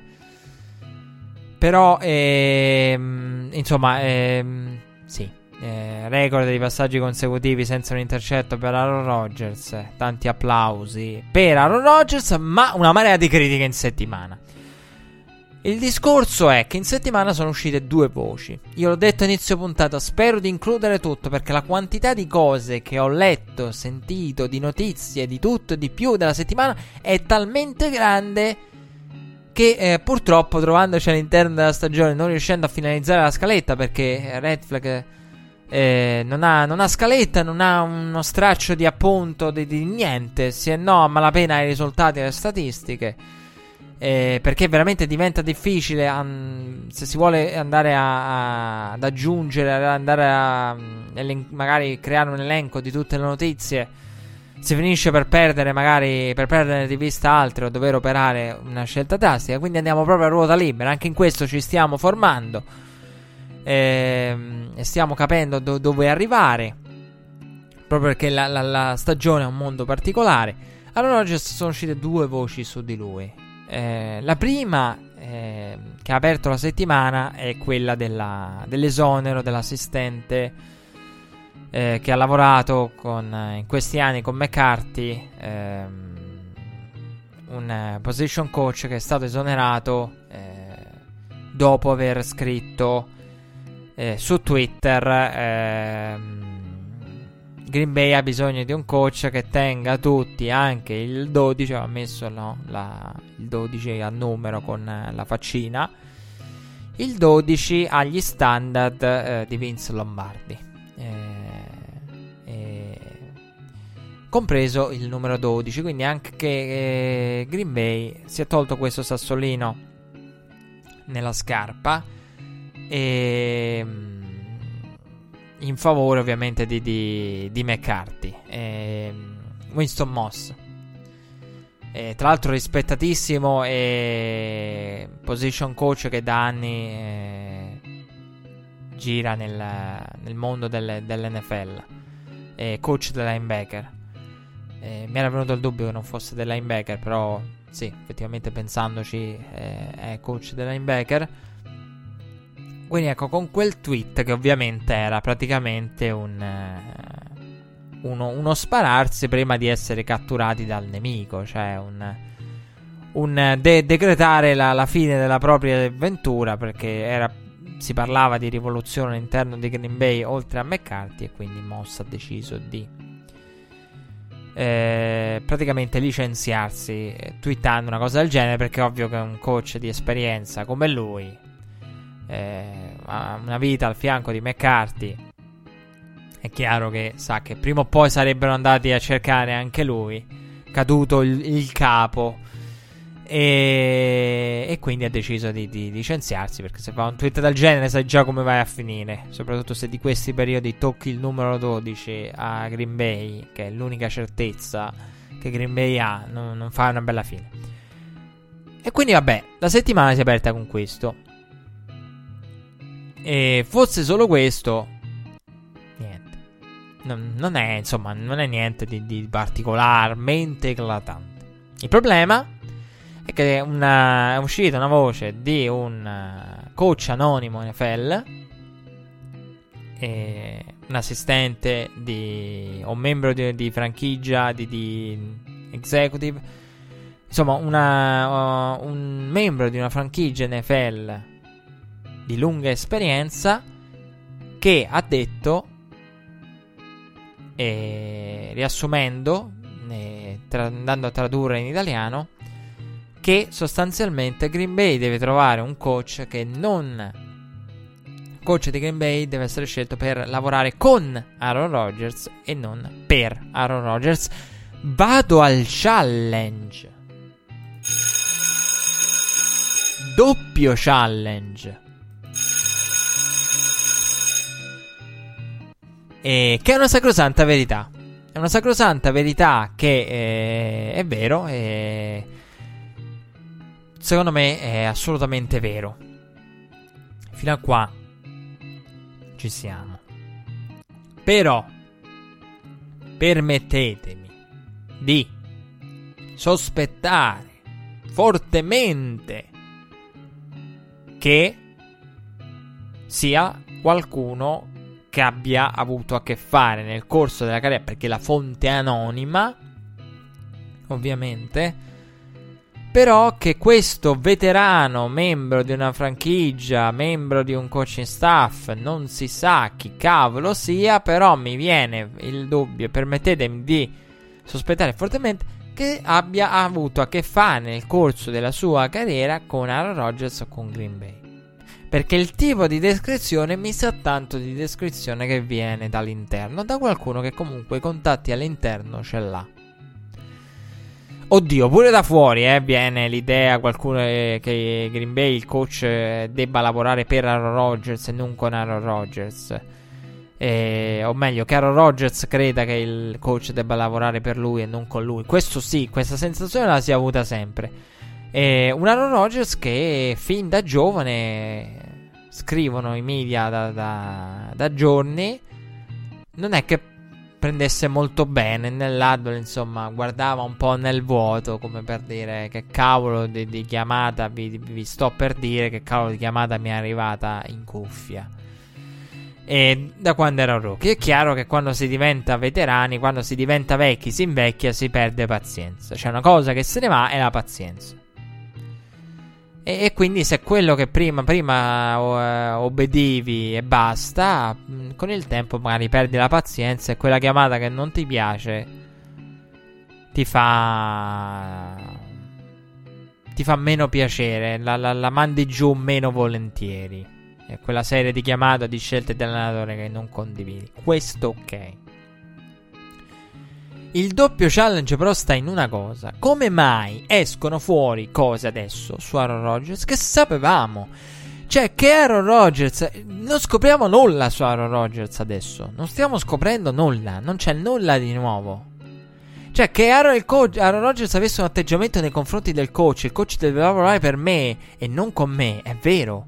Che la franchigia dovesse dare ad Aaron Rodgers, che poi insomma è il discorso che volevo approfondire, eh, anche questo, ma insomma avremo modo di rifarlo. E, ok tutto, ok il parere, il diritto di veto, non eh, la decisione, insomma, perché poi Green Bay con Murphy ha dovuto precisare che eh, Aaron Rodgers non verrà chiamato, non sceglierà lui l'allenatore. E verrà escluso insomma da, da, da, dal processo. E d'altronde che deve dichiarare però io po- non ci credo per niente. Comunque quindi non stiamo scoprendo niente su Aaron Rodgers. Queste sono cose che su Aaron Rodgers sono sempre esistite. Cioè che Aaron Rodgers facesse determinate facce strane nell'Addal dopo la chiamata di McCarthy lo si sapeva. Che Aaron Rodgers avesse la, la, la, l'arroganza tale da pensare il coach deve lavorare per me, ce lo potevamo immaginare. Che determinati rapporti con i ricevitori, che, fo- che ci fosse un continuo eh, finger pointing, puntare il dito a destra e a manca eh, verso i ricevitori. L'ha raccontato Greg Jennings, lo hanno raccontato in tanti. Cioè, non scopriamo nulla di nuovo su Aaron Rodgers che molti non volessero uscire con lui o non avesse molti amici extra football all'interno dello spogliatoio, lo sapevamo. Cioè, non lo scopriamo adesso come Aaron Rodgers dal punto di vista caratteriale. E questo ci porta alla triste riflessione che purtroppo è così. Giusto o sbagliato? Non lo so, però nei media purtroppo funziona così che, che la, la, la, la, triste verità è che nel football eh, la tolleranza è proporzionale a, al tuo rendimento. Cioè, quando vai bene ti tollerano tutto fuori dal campo. Perché eh, di questo si tratta. Perché Colin Kaepernick, anche la vicenda Colin Kaepernick, non è sufficientemente bravo da, evidentemente, da, da permettere alle franchigie di sopportare tutto questo. Che se fosse sufficientemente bravo, cioè se fosse all'interno dei top 3 quarterback dell'NFL, io credo che qualcuno sopporterebbe volentieri la, la, il, tutto il PR, tutta la, la, bufera nelle pubbliche relazioni che arriverebbe a quel punto. Quindi ecco, eh, Colin Kaepernick non è sufficientemente bravo, non ha sufficiente talento per poter costringere le franchigie a sopportare. E che quello che dicevo, eh, episodi fuori dal campo, violenza domestica, si sopporta di più quando il giocatore ha talento. Le seconde possibilità vengono date a chi ha più talento. E lo stesso accade qui. Si sopporta tutto fuori dal campo, si sopporta tutto anche a livello umano, caratteriale. E che ovviamente sono due cose diverse, però per far capire come la tolleranza in NFL sia proporzionale al rendimento. L'atteggiamento di Aaron Rodgers è questo da secoli e l'atteggiamento di Aaron Rodgers diventa sbagliato nel momento in cui eh, in modo eccezionale Green Bay non trova i playoff nell'era Rodgers e con lui presente. E il suo rendimento, a differenza di record e tutto, non è al massimo delle, delle proprie possibilità. Problemi fisici, abbiamo detto, ne abbiamo parlato. Non voglio tornare a fare per l'ennesima volta quel discorso. Però ecco lì che la tolleranza se ne va nel momento in cui Aaron Rodgers non rende al 100% delle sue possibilità. Ecco lì che il suo carattere diventa un problema. E se sceglierei o meno tra chi sceglierei tra se sceglierò o meno ehm, Cleveland rispetto ai, a Green Bay è una bella domanda che va tanto di moda. Io sceglierei Cleveland. Io andrei assolutamente, ma a parte che io non faccio testo perché ho, ho, un debole particolare dai tempi del draft per Baker Mayfield. Eh, o meglio, non, in realtà no, no, no, non è che abbia un debole per Baker, è che mh, mm, sono in sede di draft ho cercato di escludere tutta quella parte lì, perché il problema di Baker Mayfield è che la valutazione di Baker Mayfield, io mi pare di averlo detto in serie di draft, era complessa perché Baker eh, poteva stare sul cavolo a, a, molti. E quindi, sai, la prima, primo impatto che hai di un giocatore, perché anche qui la tolleranza. Aaron Rodgers, sì, ti può stare antipatico, lo, non lo puoi, puoi anche non sopportarlo, però magari te lo fai stare simpatico perché sei tifoso, perché ti piace Aaron Rodgers, perché ne vedi il talento. Mentre magari di un rookie, se ti sta antipatico, già parti con un'idea. Purtroppo è questo perché accade, non dovrebbe essere così, non dovrebbe essere colà, però accade. L'abbiamo visto insomma per tanti giocatori. E quindi Baker Mayfield purtroppo eh, si è beccato una quantità di, di odio che è andata anche secondo me a deformare la sua reale valutazione. Gli episodi fuori dal campo, l'arroganza, le dichiarazioni, insomma, sono andate ad alterare la, la percezione che si aveva di lui. Però ecco, quindi magari eh, essendo mh, mm, avendo detto in sede di draft, ecco, questo è poi il discorso essenziale, quello che conta di più. Avendo detto in sede di draft, potendo scegliere, potendo fare una scommessa, sceglierei Baker Mayfield. È chiaro che magari vi direi a questo punto, calcolando le prospettive, calcolando Cleveland, calcolando che, insomma, sto parlando ipoteticamente, cosa sceglierei? Se sceglierei Browns o, o Green Bay. Ovviamente poi dipende anche da, dalla personalità de, de, del singolo da, da, quella che è la, la, la, potenziale storia. Perché non dimentichiamoci che a Cleveland basta che, che li porti ai playoff e ti fanno una statua. Cioè, già sei nella of Fame per quelli che, quello che, sono stati. quello che è stato il nuovo millennio, diciamo, la parte recente del nuovo millennio dei Browns. Quindi anche mentre dall'altra parte avresti semplicemente Vince Lombardi, semplicemente eh, Town è semplicemente la città dei, dei, titoli. Quindi non solamente il coach che dà il, nome al, al, trofeo. Quindi, eh, poi a proposito di nome al trofeo, si scherza spesso eh, sul nome del trofeo. Ovviamente non verrà cambiato. Però anche il Bill Belichick Trophy, secondo me, potrebbe avere un senso. E da qualche parte, secondo me quando si ritirerà Bill Belichick su qualche trofeo lo dovremo mettere. Comunque, a Green Bay hai una tradizione di allenatori, di quarterback, di vittorie, di, di trofei enorme. A Cleveland, per l'ultimo periodo, ti basta veramente i playoff e sei già l'idolo della folla. Ti fanno già la statua davanti allo stadio. E ehm, è così. E quindi ecco, mi piacerebbe anche que- quell'idea di, dell'essere l'allenatore che che porta Cleveland, riporta Cleveland a, ai playoff. Quindi ecco la, l'allenatore del turnaround. E non l'ennesimo che porta una squadra di Green Bay, una versione dei Green Bay Packers al, al Lombardi Trophy.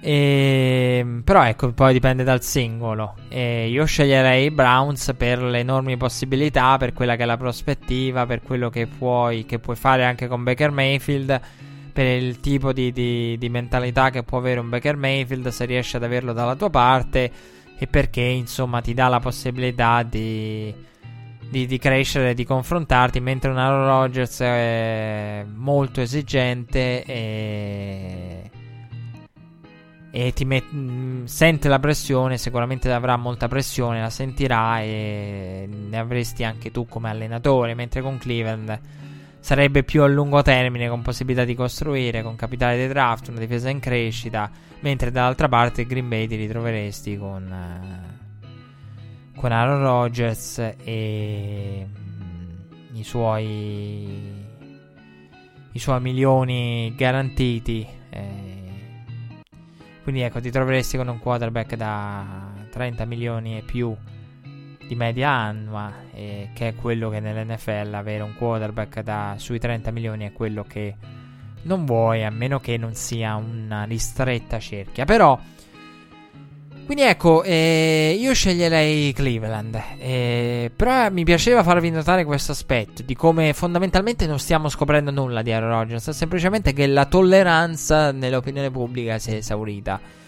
Per via del rendimento è finita momentaneamente la tolleranza, non, non lo si tollera più quando in realtà sono tutte cose documentate e stradocumentate. Forse dovremmo chiedere, evitare di criticare Aaron Rodgers in prima battuta, in seconda battuta chiedere scusa ai ricevitori, che erano in- insignificanti persone messe lì a ricevere il pallone, senza un nome, no?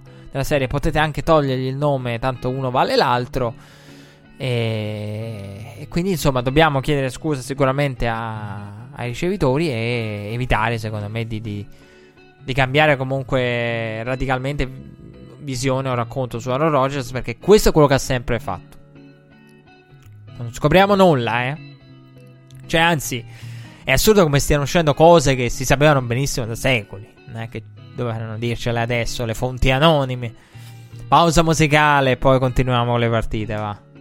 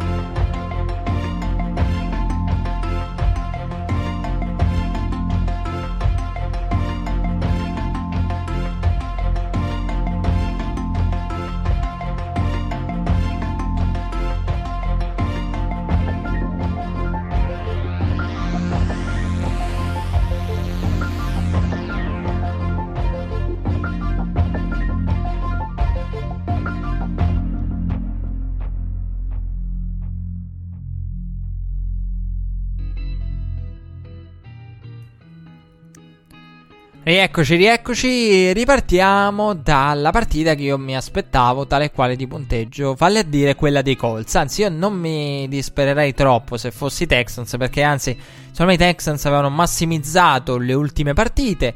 Dicevo prima, non avevamo, eh, non abbiamo la scaletta, però ci siamo muniti di, di calendario, almeno non devo andare a memoria, almeno con quello possiamo avere un aiuto di, di, di, di supporto cartaceo eh, perché volevo andare a, a, ad analizzare insomma la situazione. Attenzione perché i Colts vengono trascurati e non sono messi benissimo a livello playoff. Però dopo Houston hanno Dallas in casa, i Giants in casa e poi insomma la partita con, con Tennessee. Ehm, qui si può pronosticare veramente, veramente di tutto perché la partita contro Dallas è difficile, contro New York, contro Tennessee però eh, è alla portata, insomma, secondo me, dei, dei Colts. Eh, però attenzione perché i Colts, eh, che non vengono considerati dai media, da, da, da, dal mondo tradizionale, perché poi andremo a vedere bene la situazione delle division, della wildcard e di, di tutto. Eh, non vengono considerati bene dai media, non vengono considerati molto quando si parla di possibilità playoff, ma hanno to- il totale o quasi supporto da parte delle analytics. Perché ehm, Indianapolis, se andate a vedere eh, le varie previsioni, eh, addirittura Cinzia Freeland l'aveva al 50%, 50% prima di questa settimana. I Colts rispetto alle altre mh, mm, nella lotta playoff eh, aveva praticamente il 50%. E, mm, che insomma eh, è tanto, soprattutto perché se pensate alle altre che avevano il 25 o meno eh, in quella statistica. E, mm, quindi ecco una, una, un Indianapolis di cui magari non si parla quando magari si va a parlare di una Tennessee che eh, ha un calendario migliore e questo lo sappiamo perché ha Giants, Redskins e poi come detto i Colts. E quindi ecco, sono una situazione curiosa perché il calendario volendo è è meno, meno, duro secondo me di quello che si pensa per, eh, per i Colts. Eh, soprattutto se si va a considerare la partita contro i Jaguars come un'eccezione. Poi tra l'altro insomma i Colts hanno avuto qualche acciacco qua e là nelle ultime partite che non ha aiutato.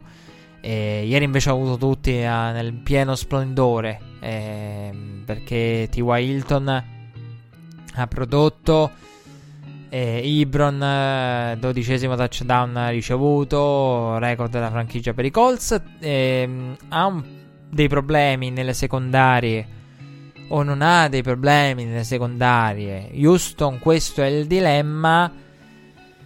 E secondo me sì. Ehm, però eviterei insomma di, di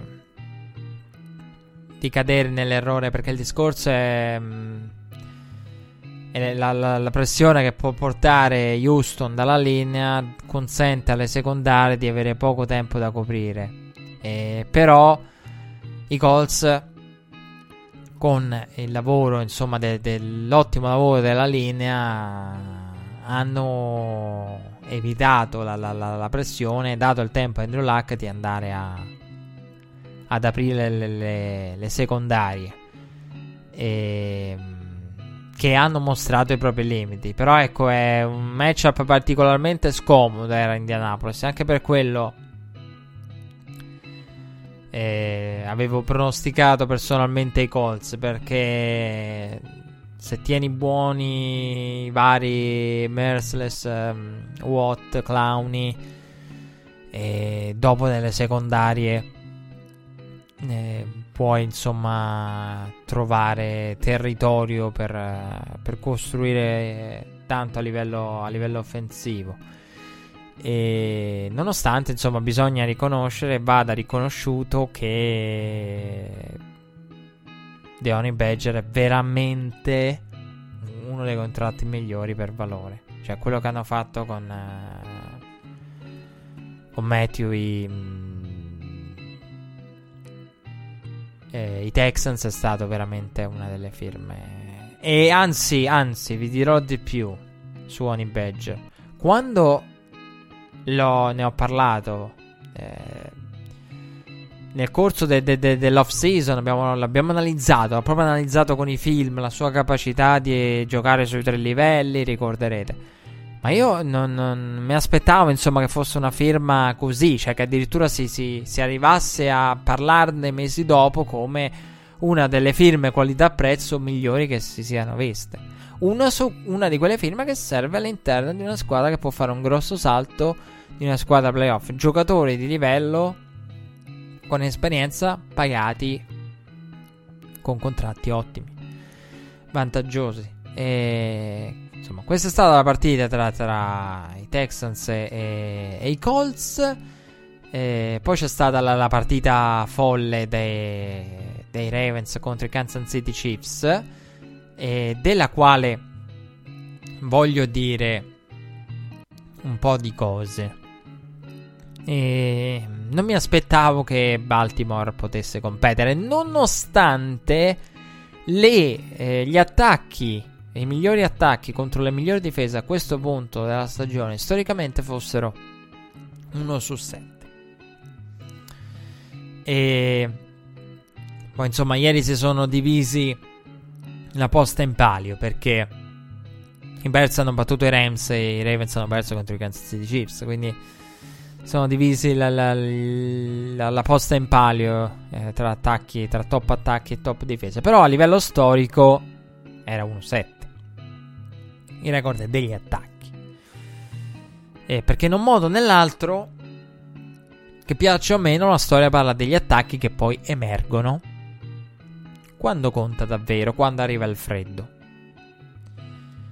Quindi io non credevo minimamente che Baltimore potesse rimanere nella partita eh, perché eh, ho pensato se Kansas City va in vantaggio io non so come Baltimore poi gestisca, possa gestire l'attacco, deve rimanere diciamo, nel, in margine di un possesso, il più possibile. E c'è riuscita. Un Mahomes neutralizzato, un Mahomes costretto a screen pass, a check down, un Mahomes ad inizio secondo quarto praticamente letteralmente neutralizzato a quel punto della partita. Mahomes che poi ha inventato con il quarto down per Tyreek Hill, che poi sul quarto down ha trovato il touchdown. E quindi ecco, eh, un Mahomes che al momento giusto ha trovato due giocate magiche. Eh, una che richiede comunque una certa fortuna, quella per Tyreek Hill, perché comunque sono lanci che sono più alla portata, alla portata anche dei difensori. Eh, quindi ecco, quel folle quarto down eh, che ha permesso a Kansas City di rimanere in vita in quel drive. Poi l'altro quarto down è stato quello del touchdown. Due quarti down cruciali. Un Mahomes da MVP.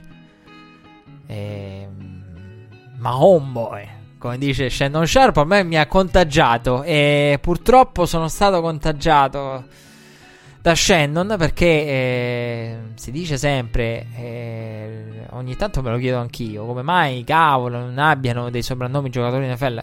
Oddio, prima parlavamo di, di Honey Badger, che è uno dei rari esempi. Però ecco, in generale, vabbè, in NFL i giocatori rispetto ai giocatori NBA hanno meno soprannomi perché alla fine i giocatori che vediamo frequentemente, che sentiamo nominare tanto, poi i soprannomi aiutano anche magari la telecronaca, il racconto, sono sono di meno i giocatori che, mm, che sentiamo nominare sempre. Cioè, alla fine gira di gira in NBA.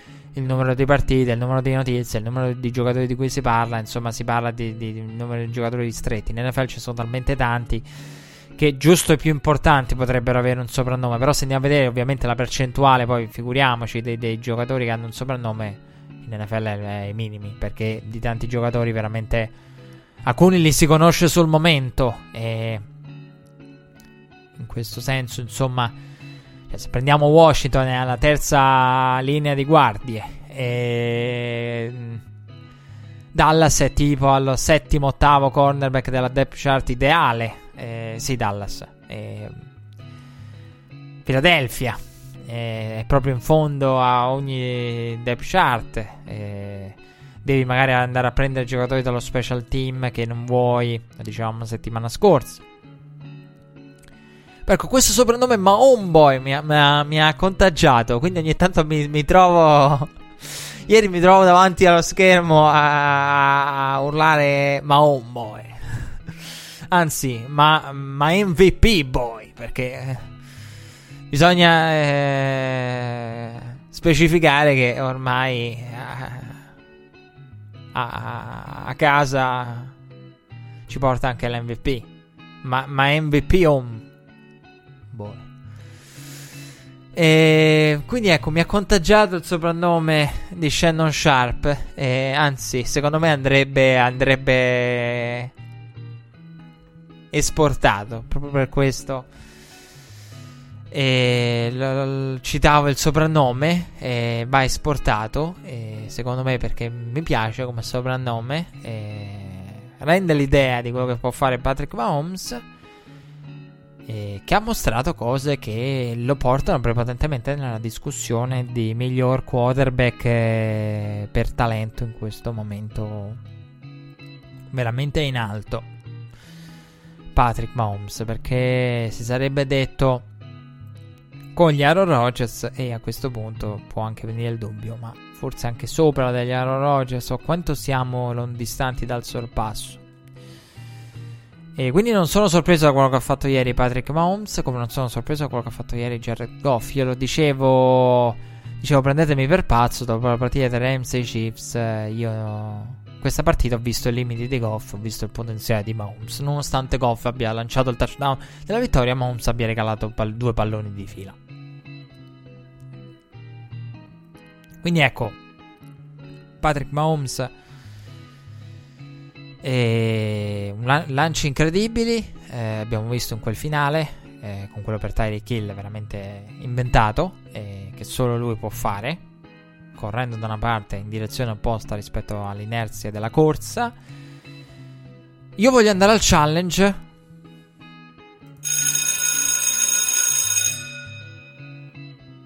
E male male Baltimore in quell'ultimo drive. Perdonatemi, ma sembro, sembro il Grinch. Sono il Grinch.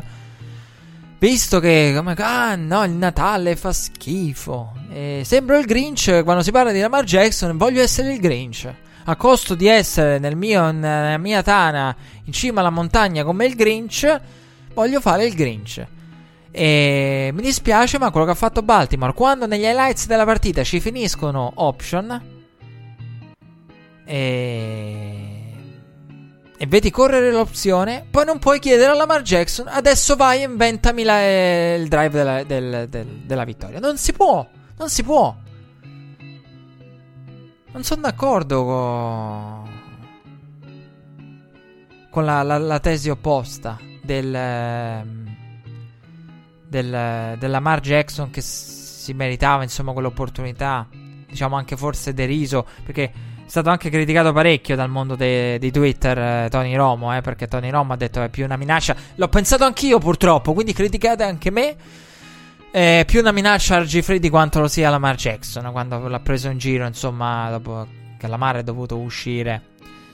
È entrato RG3 eh, per eh, l'ultima giocata e Tony Romo ha detto ironicamente per questo quarto down della disperazione fa più paura a RG3 di quanto possa far paura Lamar Jackson. È peggio per la difesa dei, dei, dei Kansas City Chiefs. Mi dispiace, ma il game plan di Baltimore è stato costruito con un running game presente, con un Lamar Jackson che è vero ha fatto passaggi importanti, perché nel finale ne abbiamo visti, però non puoi chiedere a un giocatore dopo che ha impostato un game plan del genere, quelle ultime chiamate, non devono esistere. Ma non è colpa di Lamar Jackson. Deve farsi due domande tutto lo staff dei Ravens. Perché non puoi chiedere a Lamar, inventami la partita. E poi è ovvio che esce lo strip sack, ma io non ce la faccio a criticare Lamar. Perché con quella situazione di cronometro di punteggio non puoi pretendere da Lamar Jackson che ti gestisca quel drive. Soprattutto perché il drive di Baltimore era partito con l'intento, e non è un dettaglio, di andare a cercare il field goal della vittoria. Tom Brady contro i Rams, quando Madden diceva prendete il nil, giocate per l'overtime. Bill Belichick e credo fosse Charlie Wise, il offensive coordinator dei tempi, sì quel game plan offensivo, quel lì è pensato con vabbè, abbiamo questo Brady, vediamo un po' questo Brady che fa pronti eventualmente all'overtime. No, il game plan di Baltimore era diretto field goal, perché altrimenti non, non lasci Lamar Jackson lanciare per praticamente due giocate di fila. Quindi in modo totalmente aggressivo dici sai, corro un po', vediamo, eh, gestiamo qualche passaggio semplice, una play action magari con qualcuno dal backfield, vediamo dove ci troviamo, guardiamo il cronometro e ci facciamo a quel punto una domanda se vale la pena rischiare quanto. Ma il drive di Baltimore era eh, diretto con l'idea. No, purtroppo il football americano è questa la bellezza. Per questo amo il football americano. Cioè, anche per altri mille motivi, però anche per questo. Che è un, uno sport che punisce la mancanza di identità. Se tu hai fatto una determinata cosa, cioè il football americano ti tira fuori tutto.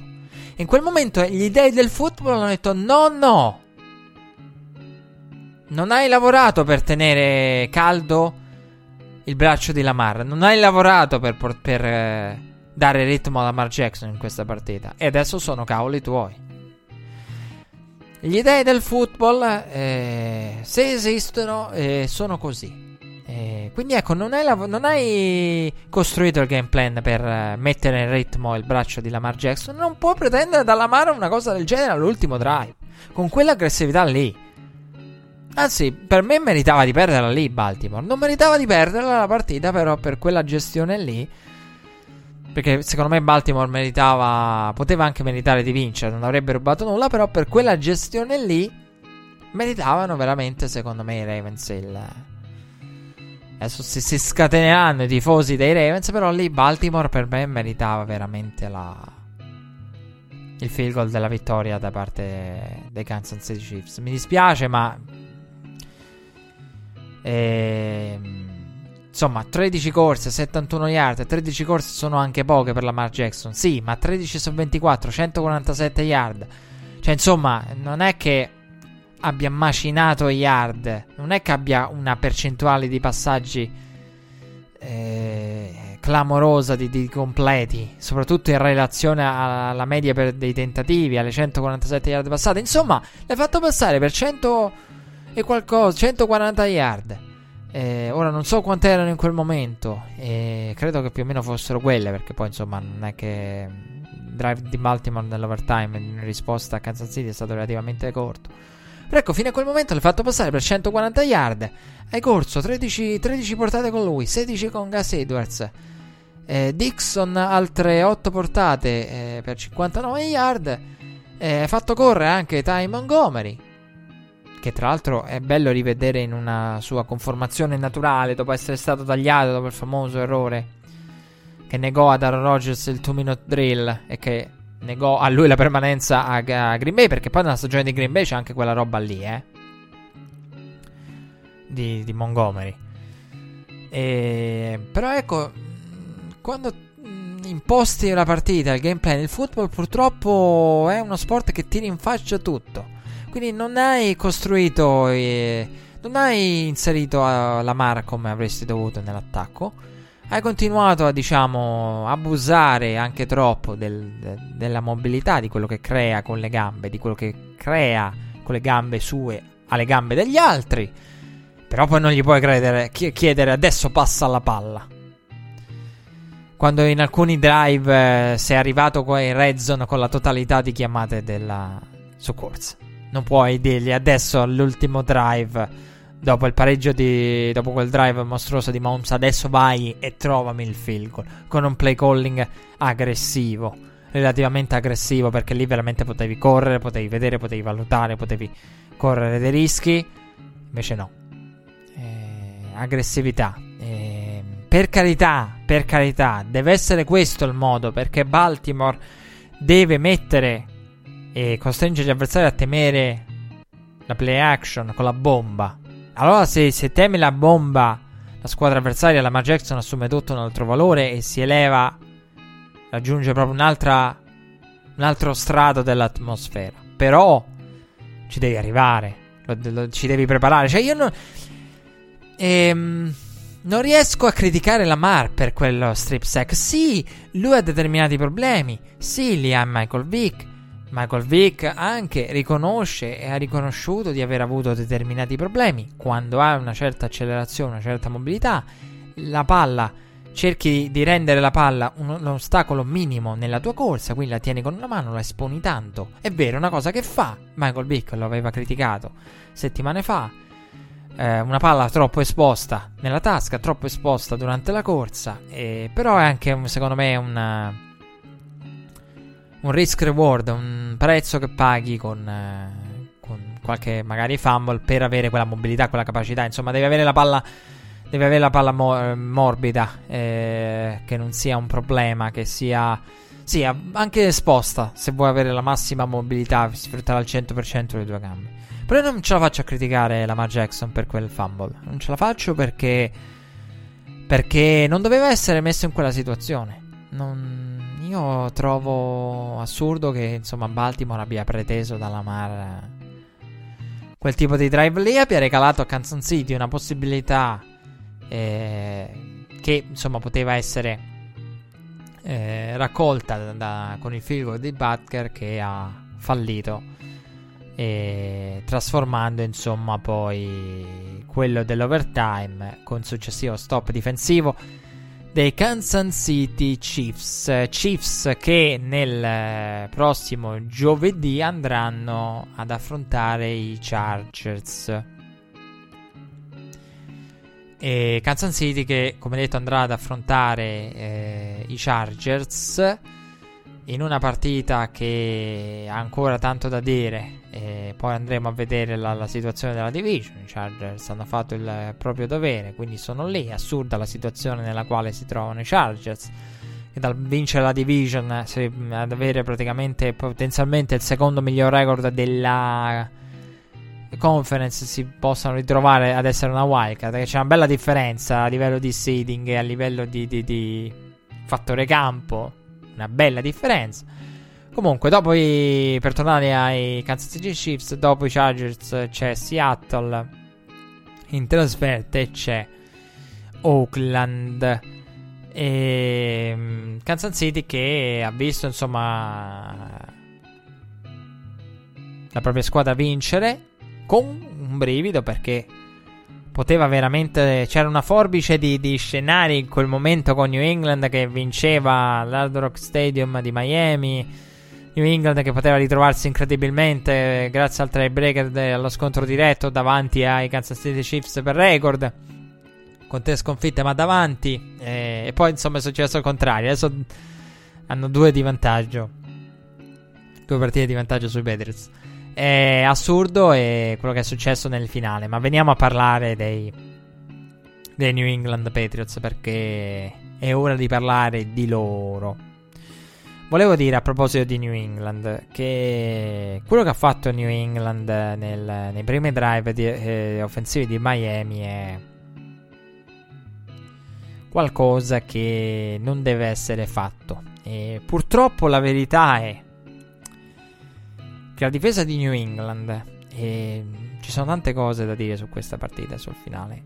Si potrebbe dire New England non l'ha persa con quel con quell'ultimo l'ultimo snap eh, folle eh, con quei passaggi laterali eh, non l'ha persa con il touchdown di Drake con il cronometro a zero non l'ha persa con eh,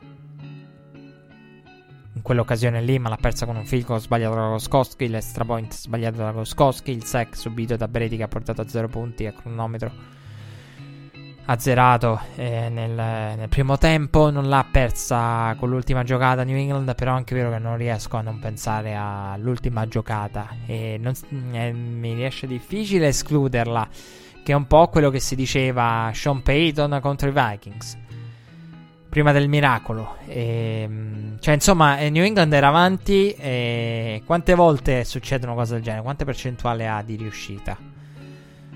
Un'ultima giocata, un Hail Mary. Eh, un, una ladder play. Eh, roba del genere. oppure un Hail Mary classica, quanta probabilità di riuscita? Cioè, insomma, quante volte porti a casa la partita se sei senza contro i Vikings? Quante volte la porti a casa se sei Patriots contro i Dolphins? Però, i primi tre possessi offensivi, con un botta risposta continuo, perché fino a, al 21 a 20 hanno sempre risposto i Dolphins. E New England purtroppo da due anni a questa parte eh, è una squadra che ha due abiti. Due abiti. E ogni settimana quando la vedi scendere in campo, io ormai l'idea che ho di New England da tempo è questa, è una squadra che dai due volti e quando la vedi scendere in campo in difesa, vedi nei primi snap, nelle prime serie di down difensive, già capisci quale delle New England è scesa in campo. E quella, quella vista contro i Dolphins e la New England vista contro... che ha permesso l'ultimo show, diciamo, della carriera di Blake. Ehm che ha permesso agli Eagles di vincere il Super che non riusciva a fermare Nick Foles. E vabbè, lì con più meriti di Foles. Quindi ecco la New England che non riesce a fermare l'avversario, la New England che ha problemi di tackle, ha problemi di finalizzare la giocata. Me viene sempre in mente Bade Monsi al Super Bowl in campo aperto che manca il tackle in una giocata chiave e, contro gli Eagles. E, quindi tackle mancati, primi down concessi. Una New England che commette errori, eh, che lascia spazio eccessivo dove non dovrebbe. E quindi ecco una New England che non riesce, che, che perché le squadre muovono sempre le catene contro New England, però poi la differenza di molti sta che una New England riesce a chiudersi e a chiudere i drive quando ne ha l'opportunità, gestire bene nella red zone l'attacco avversario e, e, invece l'altra New England è una New England che fatica nella red zone a chiudere i drive e la New England vista ieri da subito purtroppo mi è sembrata l'altra New England. Però non ho, non ho intuito la, la, pericolosità del tutto perché comunque ho detto alla fine si tratta dei Dolphins. Quindi insomma devono comunque a loro volta eh, limitare un minimo Brady. Limitare i Patriots. Poi insomma i Patriots ogni tanto regalano perché anche Goskowski è eh, un kicker dai due volti.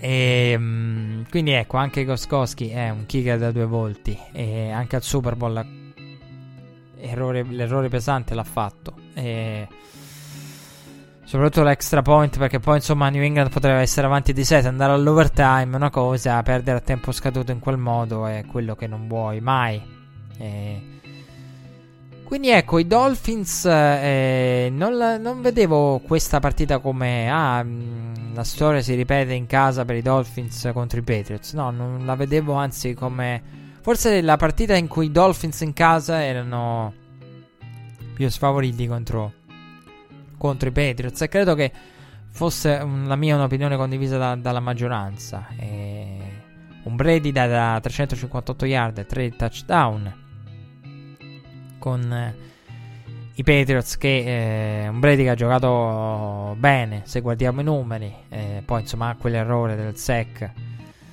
eh, che insomma non eh, poteva essere gestito meglio quel possesso lì e Tane l'ha fatto molto bene eh, però la difesa di New England nella red zone ha faticato tanto. Bolden è, è stato autore di due touchdown. E con difesa rivedibili, rivedibile in uno dei due, eh, abbastanza rivedibile. E poi arriviamo a quell'ultima giocata folle con eh, il touchdown a tempo scaduto di Kenyan Drake, eh, che ha raccontato nel post partita. Aspettavo qualcuno per, eh, per al quale eh, passare. Non vedevo nessuno, non vedevo nessuno. Ho detto, mi sa che tocca a me finire questa giocata. E... proprio nell'ad lui che aveva detto cerchiamo di proviamo qualche pitch, proviamo qualche passaggio all'indietro, inventiamoci qualcosa, eh, non fermiamo la palla e vediamo cosa viene fuori. Perché non c'era la, la tra l'altro record a tal, pro, in, proprio, a tal proposito non c'era la distanza sufficiente per sparare nella endzone e anche in questo insomma parliamo di qualcosa di, di record a livello di distanza e di giocate di walk-off a tempo scaduto. E, e, quindi ecco, hanno cercato di tenere la palla viva e in movimento. Ha scherzato su questo. Tanner ha detto esattamente come va, l'avevamo disegnata. È bello vedere che la giocata sia uscita esattamente come l'avevamo pensata. Comunque, in questi casi, come ogni volta in cui mi trovo a raccontare la ehm, storia del, del, queste giocate perché non si usano reverse, eh, ladder plays, eh, la scala, quindi il giocatore che riceve passa indietro. Perché non si tentano cose di questo genere in NFL? Se ne tentano di meno rispetto al college? ogni volta mi trovo a andare ad, a, raccontare la storia. Sembro Leo Torrini quando parla del viandante bulgaro. Se passasse un viandante bulgaro, vi racconterebbe che in NFL non si vedono ladder plays, non si vedono giocate di questo genere a tempo scaduto su finale di tempi o se ne vedono pochi nonostante possano essere produttive perché il talento dei quarterback medio NFL, il braccio, la potenza di braccio dei quarterback NFL, la capacità dei ricevitori Sembra cantilena a memoria. Però lo dico ogni volta perché ci tengo sempre. Perché questa domanda esce sempre. Io non amo digressioni. Eh, perché insomma, Red, Red, Flag esiste proprio perché è un programma particolare. Ha un pubblico particolare. Credo che il pubblico di, di Red Flag, insomma, sia un pubblico che mi immagino come abbonato del Game Pass. Che guarda una marea di partite. Che cerca di recuperare anche le partite che perde. Che è lì ad aprire i siti di NFL. Altrimenti non ascolta Red Flag. Ecco. Quindi Red, Flag è, è, mirato a un pubblico particolare che cerca un qualcosa di eh, molto più americano e meno italiano, perché poi Red Flag ha questa particolarità, dà per scontato che voi viviate in America. Ehm, o che viviate con la mente eh, praticamente dedicata in larga parte all'NFL. Eh, a livello di, di, di, sport, insomma, di, di passione sportiva di, eventi seguiti. Comunque, se passasse il viandante bulgaro, vi racconterebbe tutto questo.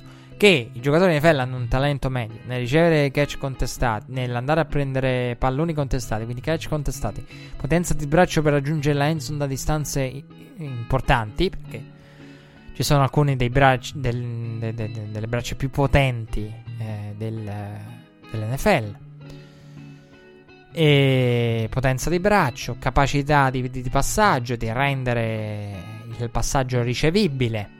Insomma, se hai un Aaron Rodgers non ti menti un, un tentativo di, di, di ladder play o di qualcosa di fantasioso alla Miami. Perché ecco, ladder play è già una cosa meno freelance. Eh. Quella dei Dolphins ieri era totale freelance. Però ecco, se hai un Aaron Rodgers, ti basta avere Cobb che ti riceve nella parte posteriore della endzone, là il Mary, cioè non c'è bisogno. Aaron Rodgers ha una percentuale di successo nella Il Mary, per cui fai lanciare Aaron Rodgers. Ecco perché.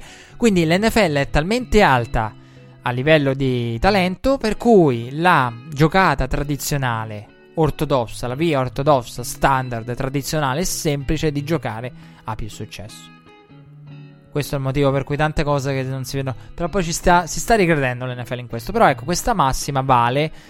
E, e ovviamente in situazioni del genere è applicata maggiormente proprio perché se può arrivare nella endzone. Soprattutto perché poi a livello pratico, insomma, mh, mm, ladder plays, eh, passaggi all'indietro, eh, reverse studiati, eh, lateral più classici. Eh, richiedono comunque la, la, palla non è nella endzone mentre un braccio potente come un Aaron Rodgers se ha la distanza la palla vabbè che non ci potrà arrivare Miami. Però se ha una distanza tale la Il Mary va nella endzone cioè sicuramente ci sarà qualcuno che sarà lì a un passo dalla palla nella endzone come è accaduto con New England contro gli Eagles nel Super Bowl per esempio. Caro Bill Caro Bill, sono rimasto deluso e credo che Bill Belichick oggi... Che poi queste sono le giocate che ama Bill Belichick, uno special team, le giocate di fine quarto, i trick plays, che ama analizzare nella rubrica di New England, che ovviamente potete trovare sul canale YouTube dei Patriots e che ehm, Bill non fa quando perde. E credo che per Bill Belichick sia stato un colpo al cuore. Perché eh, per il coach per eccellenza, mamma mia, quanto, quanto, quanto starà rosicando, non lo so. E ci penso da, da, da, da ieri, da, poche ore fa. ci ho pensato durante tutto il, il Sunday night. Anche perché poi la partita tra Rams e ne ha date di opportunità per pensare. Effettivamente non è una bellissima partita. Poi ci arriviamo. E Bill con il suo situational football si è ritrovato esposto. Perché tu dici la settimana scorsa c'era Mike Evans. È una, è una pratica classica. Andare a pescare i ricevitori, andare a farli giocare come safety aggiunti in situazione di almeni. Insomma, una cosa che succede, ricevitori, tight end. Situational football. Vabbè, mette lì Gronkowski perché può utilizzare centimetri, il fisico per opporsi in caso di lanci nella endzone, in caso di situazioni del genere. Situational football, no? A meno che a meno che non corrano una cosa degli avversari, non vadano ad eseguire una cosa del genere con passaggi all'indietro, che quindi ci si arriva in corsa. Il situation of Bill Belichick ha pensato a tutti i casi tranne uno, ovvero se, se arrivano in corsa cosa cavolo succede? A Gronkowski, da, da, dal suo lato, cosa succede se, se, se diventa una corsa verso il pilone? E Gronkowski è l'ultimo uomo da battere. Drake ha detto quando ho visto Gronk ho detto non mi riprende, non c'è proprio modo di andare a, a, a prendere Gronkowski e di farmi riprendere da Gronkowski. E quindi ecco, il coach del situational football è stato esposto l'unico caso a cui Bill Belichick non aveva pensato. Era quello, ma se arriva dalle parti di Gronkowski in corsa con Gronkowski ultimo uomo da battere, cosa succede? Si perde in maniera clamorosa. Questo è quello che succede. La risposta a quella domanda ce l'abbiamo. E... Però deve essere stato veramente terribile. Perché per Bill, il situational football. E cose studiate nei minimi dettagli, trovarsi esposto. L'unico tallone d'Achille del Gronkowski lì è proprio se arrivano con la corsa. Non finisce bene. Ecco, la partita di ieri ce lo ha, ce lo ha detto. Tanti errori di New England, però non ce la faccio a non pensare a quell'ultima giocata e a escluderla dal discorso perché per quanto abbiamo visto ladder, per quanto abbiamo visto passaggi laterali, di solito quelle giocate finiscono con un take al punto e da qui arrivare a alla endzone ce ne passa.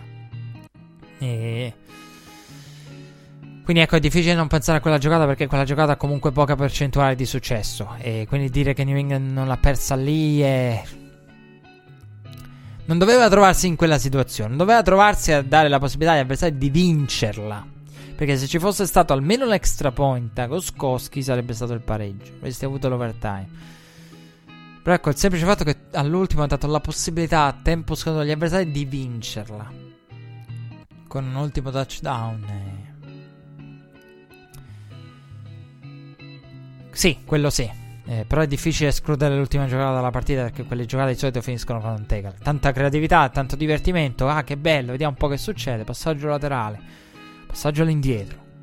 Poi finisce con il tackle. E... Però ecco, il miracolo de- dei Dolphins quando proprio il destino non vuole che New England passi agevolmente in quel di Miami. Trova il modo di manifestarsi in tutti i modi. Eh, Patriots che dopo questa partita eh, contro Miami andranno a Pittsburgh per poi chiudere contro Buffalo e i Jets. Pittsburgh che è in un momento difficile E in una partita che avremmo immaginato alla Week 15 come una partita totalmente diversa, con eh, molto di più in gioco, invece no. E invece c'è meno in gioco, ci si aspettava che fosse ah, per il fattore campo, e invece no. E per il seeding invece Pittsburgh anzi deve stare attenta, che poi la settimana scorsa io l'ho accennato ma non abbiamo parlato con Baltimore che è lì e, ed era veramente non lontana da, da, da raggiungere Pittsburgh eh, all'interno della division. Poi ci arriviamo alle division e quindi una sconfitta difficile da mandare giù per New England e Bill Belichick e sicuramente anche per i Patriots, però mi, per l'attacco dei Patriots non mi stupisco, insomma, New England a livello difensivo secondo me la partita si può criticare l'attacco, però ecco, quel mm, Miami che ti tiene testa per tre touchdown di fila eh, nei primi drive lo trovo esagerato. Quindi ecco, New England purtroppo è così da due anni, ha due abiti e ieri si è capito che l'abito che ha indossato è di una squadra che concede tanto. E 34 punti a Miami. E poi si può parlare delle occasioni perse dall'attacco, però 34 punti a Miami eh, contro il... De, de, il tunnel da tre touchdown, il tunnel che Adam Gates non fa lanciare e ridà palla ad Andrew Luck, e quel tunnel lì eh, ti tiene testa, botta e risposta continuo.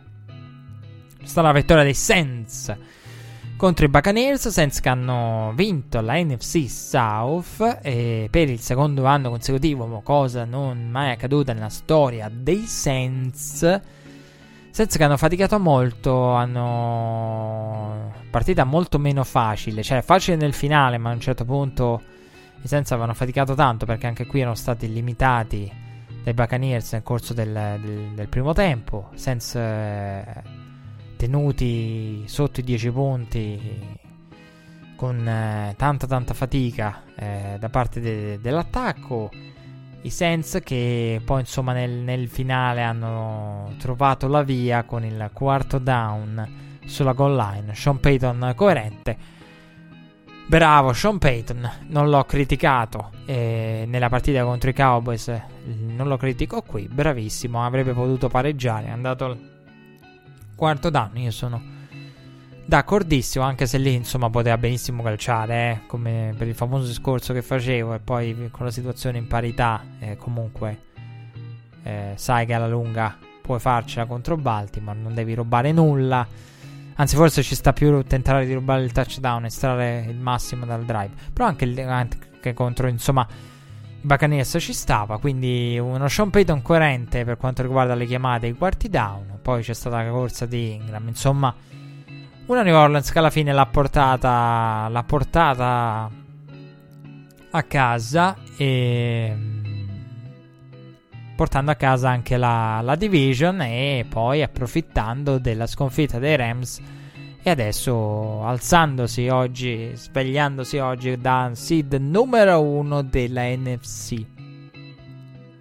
Chargers hanno battuto i Bengals, parlavamo prima di Joe Mixon per motivi extra sportivi, però va accennato che ha fatto 130 più yard dalla line of scrimmage, un touchdown per Joe Mixon. E Chargers che, come detto, andranno ad affrontare i Kansas City Chiefs recuperando Melvin Gordon, che è di rientro per la prossima partita. Ah, a proposito di infortuni, mi pare di essermene dimenticato qualcuno. Vabbè, quello di Greg Olsen, che va detto insomma per i Panthers è pesante. E poi dicevo, eh, i Broncos con i 49ers, ecco ci stavo arrivando proprio adesso, gli infortuni mi portano alla partita successiva, eh, ovviamente con Chris Harris Jr. infortunato e um, Emmanuel Sanders, due assenze pesantissime che anche a livello di numeri di analytics eh, hanno fatto scendere di tanto le, le probabilità playoff dei Broncos, nonostante il calendario la schedule dei Broncos fosse fattibile perché insomma dopo avevano San Francisco ed è assurdo perché Denver aveva aveva i 49ers in trasferta poi a Cleveland la prossima poi va a Oakland e chiude contro i Chargers. Insomma tolta l'ultima contro i Chargers avrebbero potuto fare un filotto di 3-4 partite. Insomma dove la più pericolosa era poteva sembrare sulla carta quella contro i Browns. E quindi ecco, il, i Broncos onestamente non ho un'opinione diversa da, dalla maggioranza sui Broncos. A me sono piaciuti meno di quanto dica il loro record, però rispetto insomma la, la, il discorso sei quello che il tuo record è. Dei Broncos eh, perché insomma non, non, anche quando hanno vinto non mi hanno mai particolarmente convinto non mi hanno sempre lasciato dei dubbi.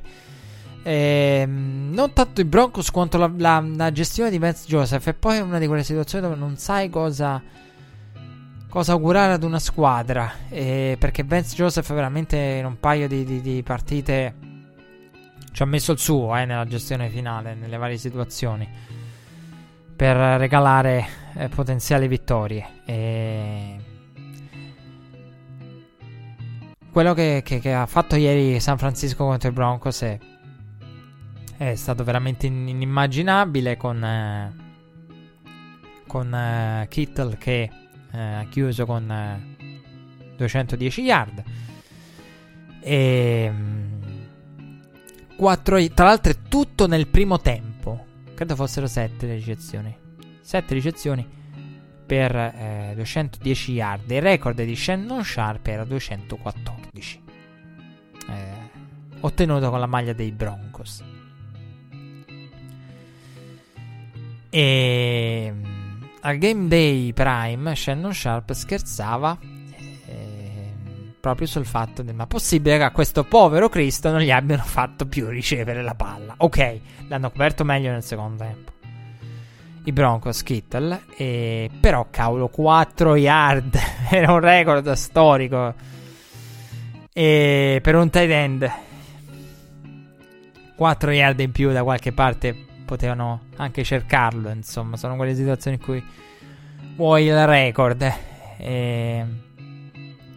Parlavamo prima di Henry e dei Titans, insomma, il pubblico lo invocava, lo invocava a un certo punto. Poi ehm, Tennessee ha optato per la play action con Mariota. Quindi eh, va bene così, insomma, ci sta. Eh, deve essere così, che non è che può, può accontentare il pubblico tutte le volte. Però quelle 4 yard in più, cavolo, potevano trovarle quella. Kit è veramente secondo me un giocatore sottovalutato e, e del, quale, del, quale, uno ignora la posizione all'interno dei, dei, ranking di posizione, qual è la depth chart dei tight end tutta la NFL, dove si piazza e non si piazza male. Perché veramente sotto. Il problema, ecco, il problema è che l'attenzione mediatica dei tight end Kelsey, Hertz, Gronkowski e poi finisce. E poi diciamo gli altri. Che non è una questione di... Kittle secondo me a livello di talento è più vicino eh, a questi qui. Eh, però il problema è che a livello di immagine, di copertura mediatica, eh, Zach Hertz, e Kelsey, e Travis Kelsey la, hanno una visibilità e, e dei numeri dovuti anche a chi hanno come quarterback. E perché insomma Kittle ha fatto grandi numeri a messo a referto eh, quest'anno. E per eh, un giocatore insomma che ha giocato parecchie partite senza quarterback perché San Francisco veramente tra era pre-Garoppolo e post-infortunio di Garoppolo. Quindi ecco, meriterebbe una considerazione migliore eh, a livello di, di depth chart e di ranking di posizione in alto, poi a livello di, purtroppo di visibilità, come detto, Zach Ertz, eh, Travis Kelsey, Rob Gronkowski occupano le, le, le, le posizioni di maggiore visibilità. I Lions hanno battuto i, i Cardinals eh, con il Fitzgerald che ha il maggior numero di ricezioni con un singolo team nella storia dell'NFL, anche lui era diretto a quel record, era da tempo che insomma si avvicinava, si avvicinava. E un altro record che vedremo cadere è quello di Zach Ertz per quanto riguarda le ricezioni di un tight end che appartiene a Jason Witten. Tanto scherzava Jason Witten a tal proposito. E dobbiamo parlare di Eagles Cowboys. Eh, disastrosa la la prestazione degli Steelers con il field goal del pareggio di Boswell che scivola, eh, rievocando immagini che ci riportano alla finale Champions League con Terry che scivolò. E ehm, quindi ecco la, la, situazione in casa Pittsburgh è, è tragica. E voglio recuperare per intero assolutamente la partita di Pittsburgh. So, non so quando sarà il prossimo episodio di Red Flag, però uh, mi piacerebbe andarla ad analizzare nel, nel, dettaglio perché la partita di Pittsburgh è la classica partita che nel momento in cui vai a delineare, a preparare il game plan eh, per Red Flag, quali partite vedere quali no, e ovviamente viene facile trascurarlo, soprattutto se in contemporanea nella seconda fascia con Cowboys Eagles. E invece no, invece ci esce il risultato più clamoroso. Forse di tutta la stagione. Perché qui siamo al di sopra dei Cardinals contro i Packers. Siamo proprio al di sopra de, di, di ogni upset immaginabile. E, ehm, a proposito, settimana scorsa, insomma, dicevo prima degli infortuni dimenticati qua e là. E non ho parlato la settimana scorsa di Conner, però delle scuse. E tra l'altro se ne è parlato pochissimo, però forse delle scuse in media in generale. Io le faccio. E a nome di Red Flag, per quello che è stato detto e per quello che ho pensato avrei detto se avessimo avuto il programma, diciamo, in onda on air durante il periodo della, della telenovela Levion Bella. Eh, perché alla fine l'infortunio di Cone, in un certo senso, seppur non grave, dà ragione a Levion Bella. Eh, una mole di, di lavoro importante. Quindi ecco, diciamo che eh, l'infortunio di Conner della settimana scorsa secondo me impone un minimo di, di riflessione e dobbiamo, secondo me, tutti delle scuse a Levion Bell perché veramente l'abbiamo trattato come uno scemo. Però ecco, eh, diciamo che se poi uno torna, eh, anche Earl Thomas, eh, l'abbiamo dimenticato in fretta l'episodio di Earl Thomas, ci siamo dimenticati anzi proprio di Earl Thomas, per quello che ha fatto poi Seattle. Però eh, è un discorso che nell'off season tornerà, eh, perché andranno viste alcune situazioni contrattuali, come gli infortuni hanno inficiato, e bisognerà anche vedere quello che farà Levion Bell. Quindi ecco, ehm, Steelers non aiutati dall'infortunio di, di James Conner, che credo dovrebbe rientrare, mi pare di, di aver letto, e dalla prossima forse addirittura e Pittsburgh che ha bisogno del, del, running game si è distaccato tanto dal, dal running game. Raffensberger che si è lamentato eh, per la sua uscita dal campo eh, con Joshua Dobbs. Raffensberger che voleva rientrare, non voleva rientrare. Insomma, t- tante telenovele eh, in casa, casa Pittsburgh. E una, una sconfitta pesante, cara con zero intercetti per l'ottava partita di fila. Una partita che eh, va assolutamente recuperata. E credo che in tanti dovremmo recuperarla assolutamente. Perché non so in quanti non tifosi di Pittsburgh che seguono l'NFL nella sua totalità, non so in quanti sia finita quella partita nella, nella rotazione. E perché pur pote- io per un attimo ci avevo pensato, ho detto vediamo un po' Redzone, di solito lo faccio. Però c'era alla fine Eagles Cowboys per cui gli Eagles in casa di Jerry Jones ho detto precedenza all'NFC East, anche perché come partita alternativa, come secondo riquadretto, eh, oltre Redzone non avrei messo comunque gli Steelers eh, di quella seconda fascia. E quindi ecco, eh, una partita totalmente inaspettata che avremo modo di analizzare. Una Pittsburgh in difficoltà, la difesa non è irriconoscibile da tempo. E dall'infortunio di Ryan Shazier, che tra l'altro in settimana è stato pubblicato il video in cui fa pesi, si sta riprendendo, vederlo fare i pesi, muovere la schiena.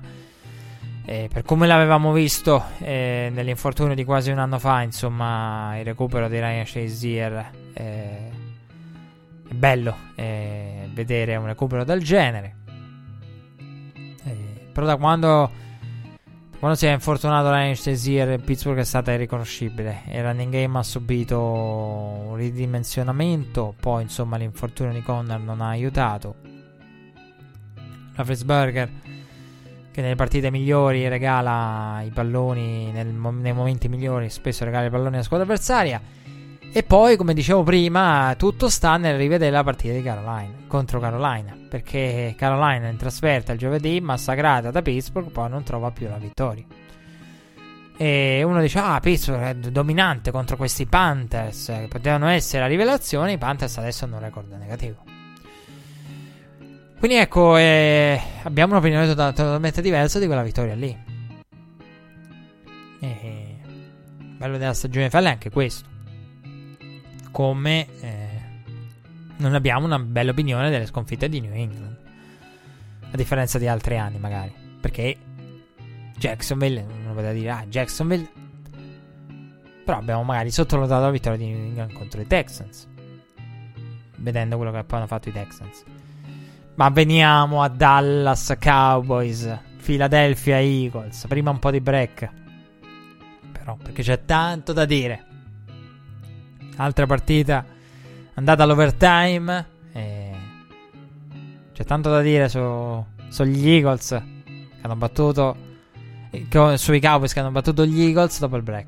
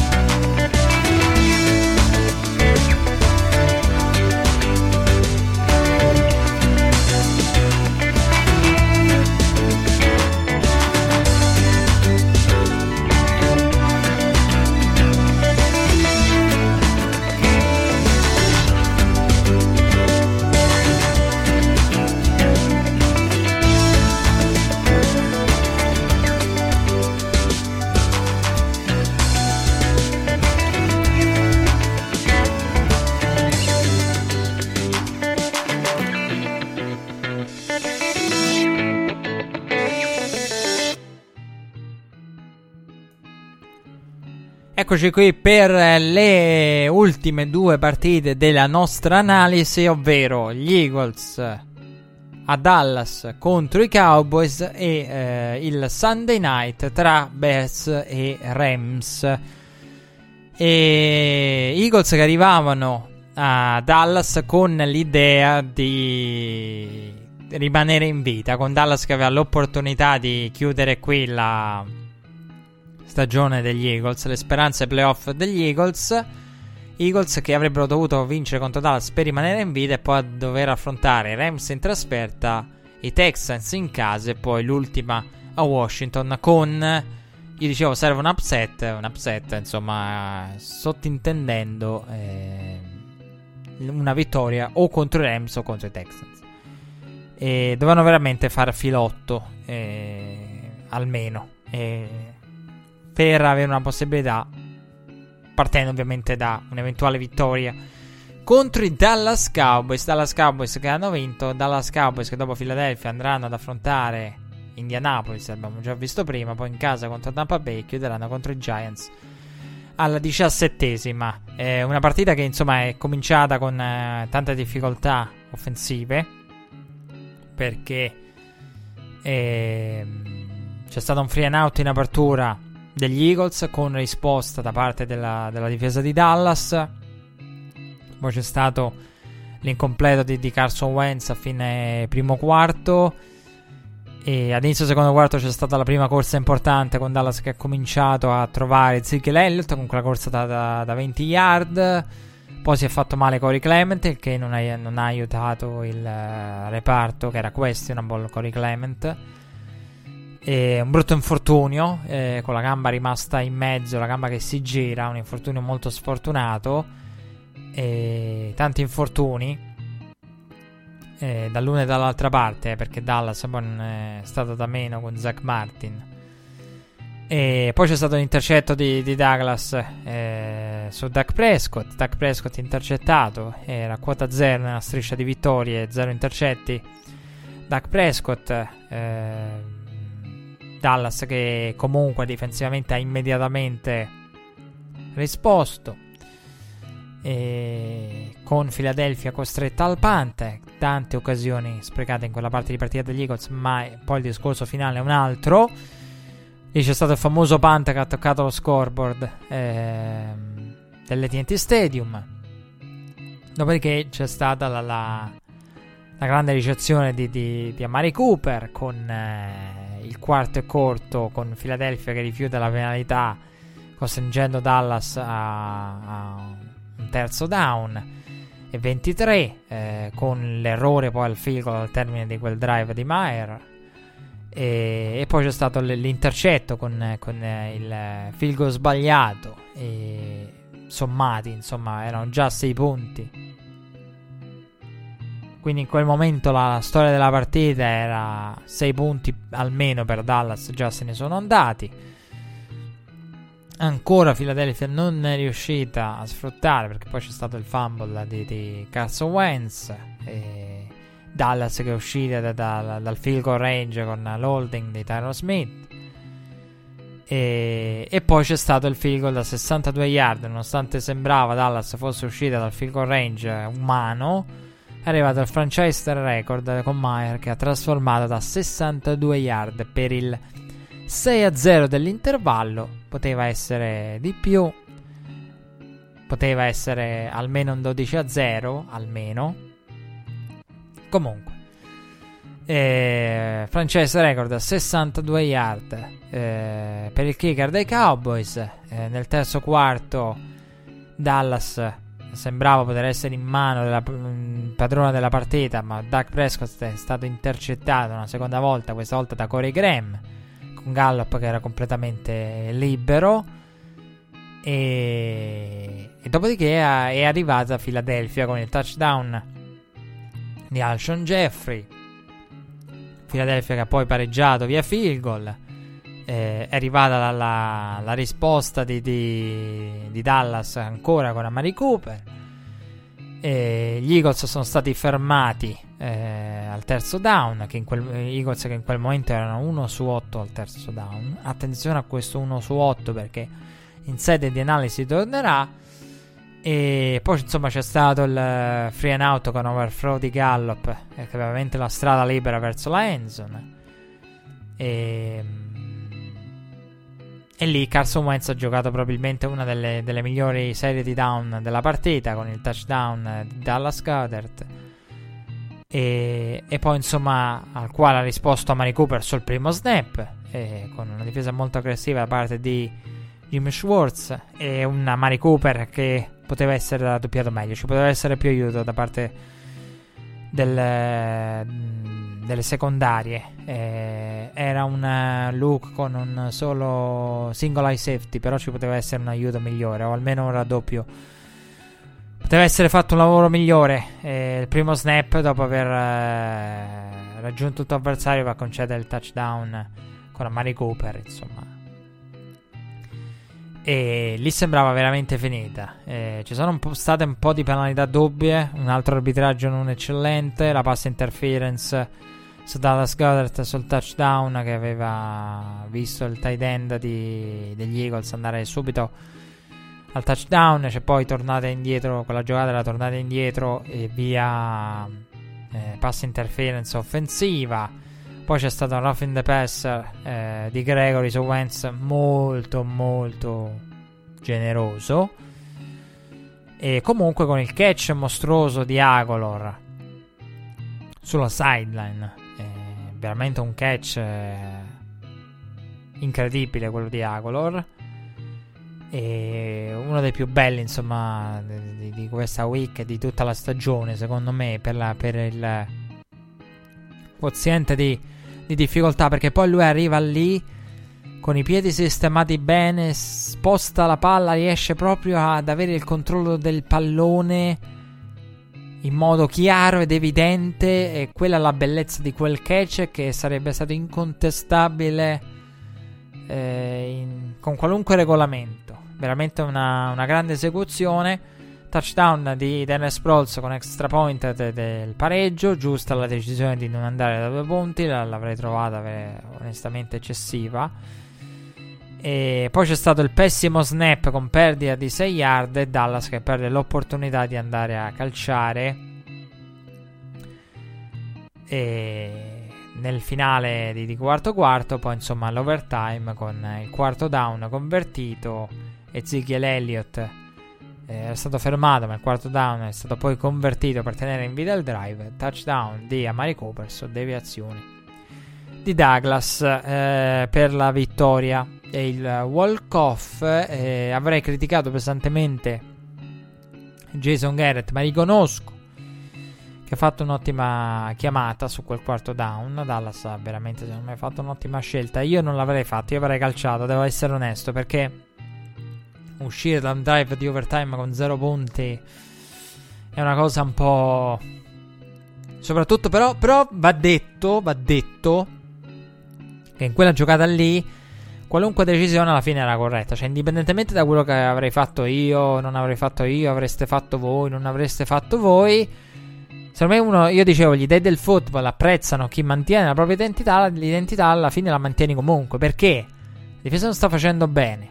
E non ha fatto bene in quel momento. Però la, l'identità di Dallas è sia la difesa che Ezekiel Elliott. Quindi alla fine vai con Zeke oppure vai con, eh, con la difesa eh, dopo il field a cercare di limitare gli avversari e tenerli a zero vincendo eh, nel loro possesso e, oppure intercettarli e via discorrendo quindi o vai con l'identità difensiva o vai con l'identità del running game di Ezekiel Elliott comunque vai mantieni la tua identità. Quindi in ogni caso o vai con la difesa o vai con Zik.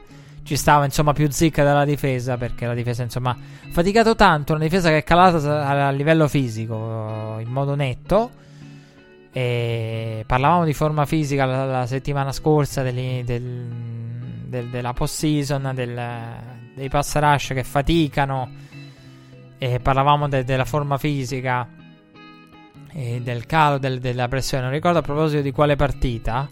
E questo è stato un esempio in cui la, la difesa di Dallas è, si è trovata insomma a calare fisicamente e poi crollata letteralmente fisicamente perché ha avuto un quarto e mezzo quasi perché hanno occupato quasi un overtime, diciamo un overtime quasi intero, mezzo quarto di, di, di drive, due drive consecutivi lunghissimi. E, mm, per la difesa degli Eagles che era veramente stremata, lo si leggeva proprio in faccia a tutti i membri della, della difesa degli Eagles, per quanto la rotazione, insomma, fa, fa strano sentire quanto siano stati schierati alcuni giocatori negli snap. Vi ricordate gli uomini che escono dal bullpen? Io ci ho aperto Red Flag con questa storia, però vedere Jim Schwartz, insomma, gli Eagles molto corti a livello difensivo, eh, con una pass rush che comunque è la loro arma, e faticare fisicamente fa effetto perché è stata la chiave del successo di Philadelphia. Poi, insomma, il problema degli Eagles non è assolutamente una pass rush che non rende quanto dovrebbe, ma lo dicevo prima e che arriva al sesto, settimo, ottavo cornerback e diventa un problema. E poi insomma qualche chiamata aggressiva di natura la vai a fare perché Jim Schwartz eh, la chiamata aggressiva l'ha fatta. Ecco lì che è uscito il touchdown, drive di una giocata di Amari Cooper. E quindi ecco, eh, bene Dallas con una chiamata aggressiva di, di Jason Garrett che a me è piaciuta. Comunque l'avrei definita corretta perché o vai con la difesa o vai con l'attacco, comunque sei nella tua identità, sei nel tuo mondo. E una partita che, che ha visto Duck commettere tanti errori, troppi errori. una partita però che gli errori di Duck hanno evitato che fosse un blowout. Hanno evitato che fosse un blowout perché le yard totali sono semplicemente 576 contro, di, eh, di Dallas contro i 256 degli Eagles. Ci sono solo 320 yard in più.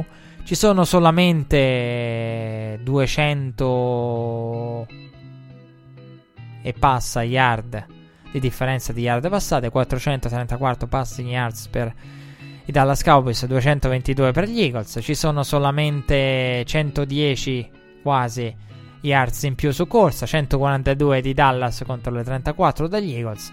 La, la media è solo di, un yard, di, una yard in più per eh, eh, distanza media, per giocata media. Per Dallas 6,2 contro 5,3. E... Quindi ecco, c'è solamente una differenza di 45 minuti a 22 di, di tempo di possesso. Quindi ecco, è una partita che richiede un'analisi approfondita delle statistiche, secondo cui se senza eh, i turnover generosi, diciamo che Philadelphia sarebbe stata massacrata, sarebbe stata una vittoria agevole per i Cowboys. I numeri sono i numeri di un blowout, cioè guardando una roba del genere, beh, bisogna alzare le mani, sono numeri da blowout. Questa cosa non può prescindere, cioè non possiamo dimenticare. Sì, il dramma, il finale drammatico con da- eh, Douglas che intercetta, poi tocca solamente a Mari Cooper che va nella endzone. Douglas che si dispera, la stagione degli Eagles che finisce. I Cowboys, il trash talking fatto da, da, da da, da, linebacker sconosciuti, non dai leader, non da chi vorresti eh, tutte le discussioni del precedente incontro, Jason Kelsey che aveva parlato dei tifosi di Dallas, tutte queste chiacchiere, però poi alla fine non si può non eh, dare un'occhiata alle, statistiche che sono quelle tipiche di un blowout, non di una partita finita all'overtime, con un quarto down in cui una, eh, Philadelphia avrebbe potuto negare punti all'overtime dei Cowboys. Ecco, troppi turnover da parte dei Dallas Cowboys. E, ehm, deve migliorare in questo senso Dallas, deve tornare a fare quello che ha fatto nelle precedenti partite. E... Però io continuo a vedere tante giocate dubbie.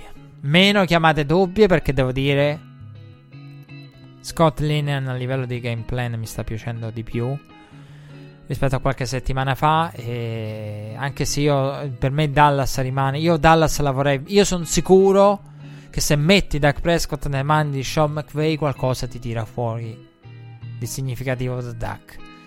Non dico che diventa la normalità il Dak di due anni fa, ma secondo me Sean McVay potrebbe fare una cosa del genere. Quindi ecco, eh, ho sempre dei dubbi, anche perché Poi insomma magari parleremo di, di, di gameplay. Anzi, anzi, parliamone va perché dobbiamo parlare dei Rams. Quindi dobbiamo parlare proprio di Sean McVay. A livello di gameplay, io credo che quando una squadra ha il running game diventa anche difficile giudicare le chiamate perché Scott Lennon si è ritrovato in alcune partite, tipo quella contro Tennessee, ad avere terzo down e 10 dopo due corse che non hanno prodotto. Però quando corre, cioè se uno potrebbe dire, eh, ma Dallas è creativa, la play action, eh, Ezekiel Elliott, le opzioni, Dak Prescott, che può anche correre, anzi che sta correndo relativamente poco. Sì, sono d'accordo, però quando tu ti apri eh, le varie opzioni via corsa, onestamente, cioè se non sei creativo lì, a quel punto vattene a casa. Cioè, banalizzando il concetto, cioè, se non riesci da, da, da un running back come Zeke, che è in giornata di grazia, a creare o ad avere quella varietà, quella creatività, non so. Cioè, quello, anche quello è il fatto, perché quando hai la corsa, un Ezekiel Elliott, poi se ti ingrana Zeke diventi creativo, ma è la natura del, del gioco del football, quindi è difficile capire dove è una normalità, una cosa che succede, è chiaro che diventi creativo. E, e oppure la, la, il problema diventa insomma la, il play calling. Quindi non riesce a dividere i meriti e i, e i demeriti. E questa cosa insomma va, va sempre ri- ricordata. E difficile dividere meriti e demeriti. Difficile dire dove, dove inizia il uh, play caller e dove inizia la natura del football. Cioè dove finisce l'andro del football inizia il pre-call. Quindi che è la stessa cosa insomma di, di un McVay, un McVay che ha faticato tanto, però è anche vero che gli è mancato il running game, e mancando il running game, facendo delle scelte particolari nella partita contro i Bears con Todd Gurley, anche qui chiamato in causa solamente 5 volte, un, un Todd Gurley che abbiamo visto pochissimo, un Todd Gurley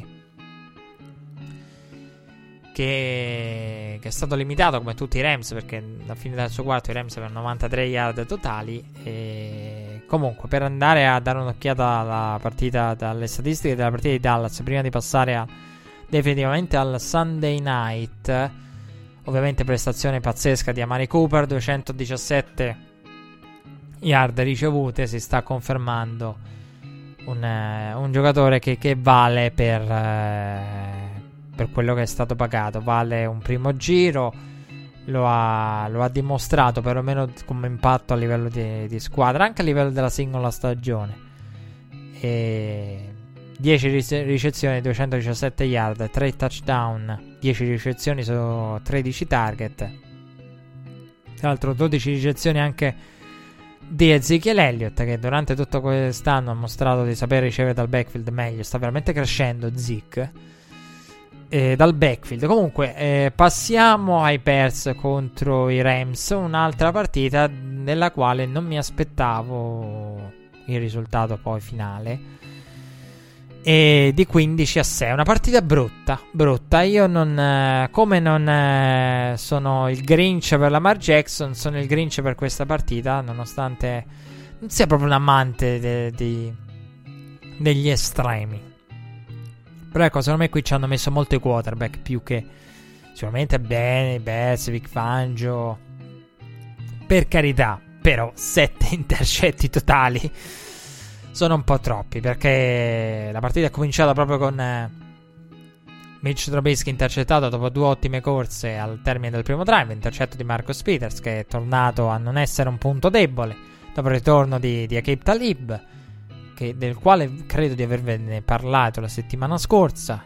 E con i Rams che sono stati poi limitati a, al field goal. Nel secondo quarto, Rockwell Smith ha intercettato Jared Goff dopo uno dei lanci veramente più brutti della settimana, un underthrow di, di metri. Però poi, insomma, le immagini ci hanno detto che Whitworth aveva pestato il piede di, di, di Goff non permettendo a Goff un naturale spostamento del peso in avanti.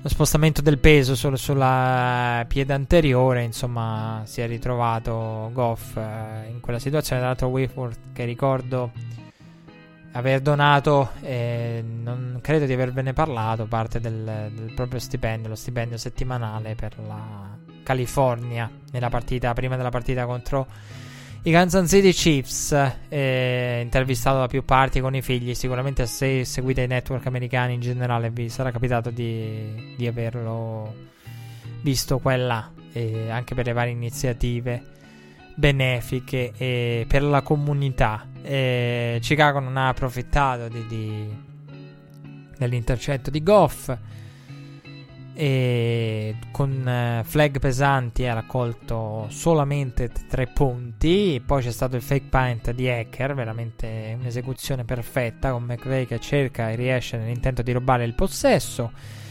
E tra l'altro vedo continuamente errori a livello di, di spot ehm, importanti e a livello di, di, di, spot però è anche naturale perché se si guarda è, è veramente difficile cioè neanche io l'altra volta avevo criticato gli arbitri eh, per la partita dell'AT&T Stadium per l'arbitraggio per quello spot insomma di Beasley.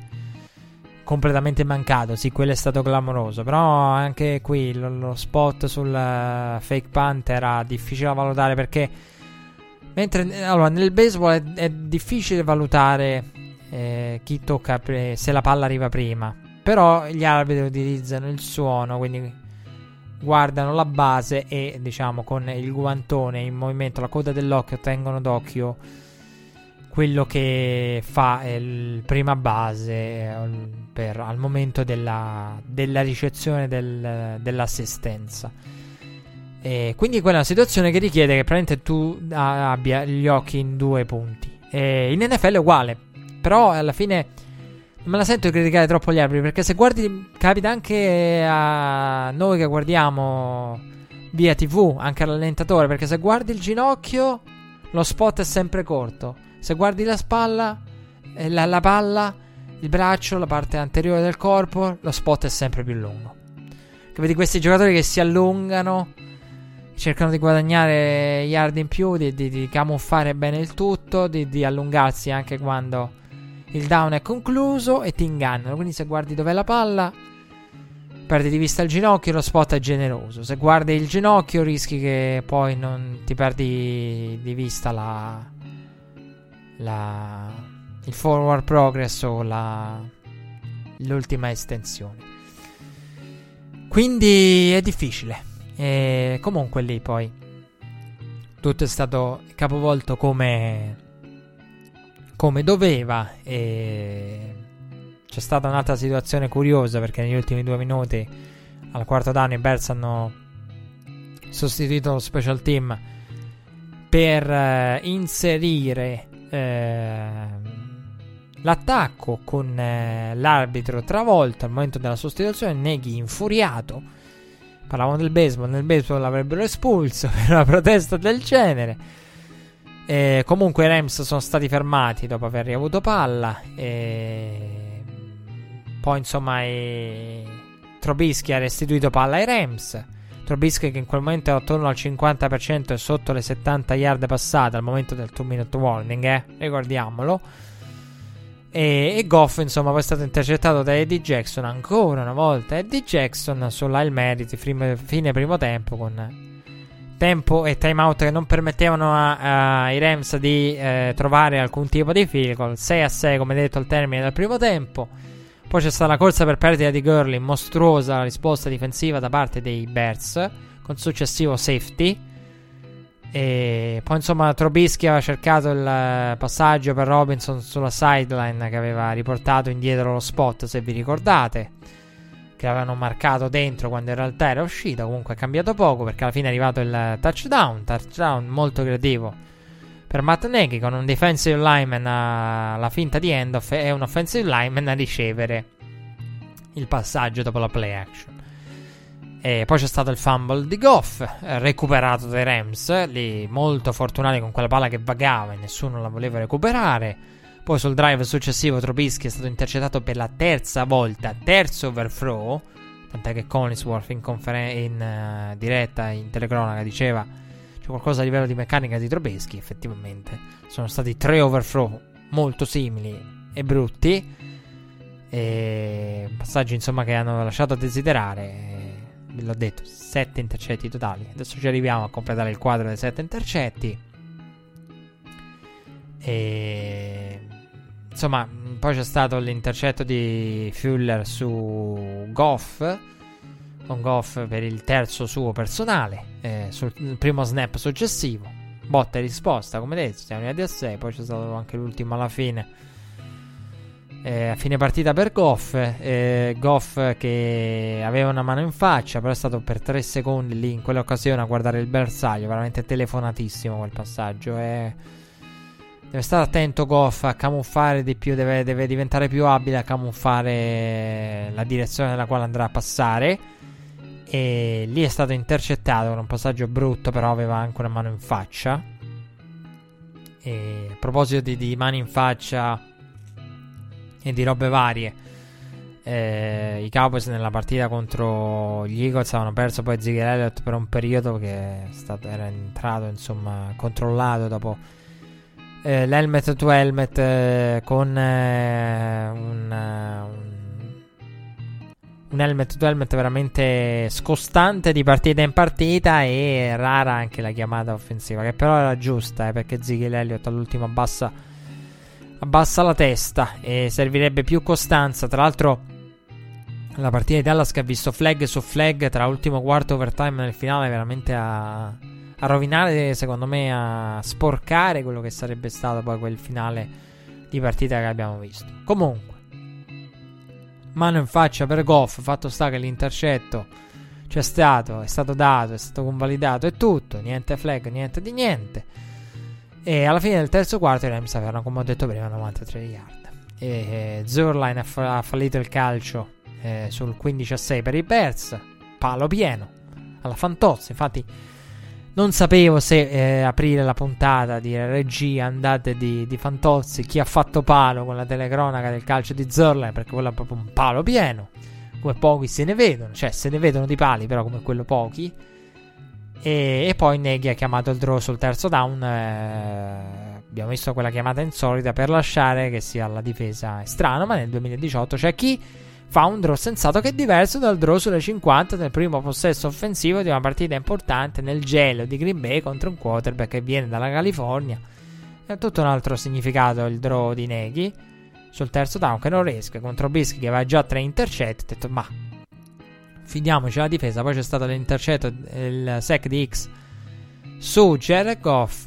Eh, il field goal è stato sbagliato sul successivo possesso da Parchi, però insomma ha cambiato poco a livello di risultato finale. E X, che ricordo, ha una storia particolarissima perché eh, anni fa si ritrovava a vendere, lavorava per eh, Direct TV. Se non conoscete la sua storia, ve la racconto al volo. La, racconta, ra, lavorava per Direct TV ed è stato eh, poi insomma chiamato in NFL. Lui che vendeva i ticket NFL, cioè vi convinceva convinceva gli americani, e proponeva le offerte per abbonarsi e all'NFL adesso c'è la gente che si abbona per guardare lui. E adesso anzi l'NFL la, la, la, gioca direttamente quando fu chiamato ai tempi nel, nel 2012 dai, dai New Orleans Saints e quindi veramente una, una, storia particolarissima di un giocatore che eh, sapeva di essere meglio, eh, migliore rispetto a tanti altri pass rush perché la convinzione. Però lui eh, raccontava sempre, quando racconta la sua storia, insomma specifica sempre che poi quando finisci nel dimenticatoio, magari le franchigie si dimenticano di te, l'NFL si dimentica di te, diventa difficile rientrare. Quindi in quel momento sì, sapevo di essere, guardavo la tv e dicevo... Sono meglio di questi di cui vendo l'abbonamento. Eh, però se nessuno si ricorda di me, se nessuno mi viene a cercare, posso fare molto poco. Quindi ecco, e tra l'altro grande merito veramente a Matt Neghi eh, e a Vic Fangio. Matt Neghi che io non vi ho raccontato la settimana scorsa perché... Ah, e tra le tante notizie, a proposito del coaching staff, eh, tabula rasa a livello difensivo anche per eh, i Carolina Panthers con Olivera che ha preso la. che ha avuto il ruolo questa settimana di play caller difensivo. Il che già rendeva l'idea del momento dei, dei Carolina Panthers. mi è venuto in mente parlando di defensive coordinator di Vic Fangio.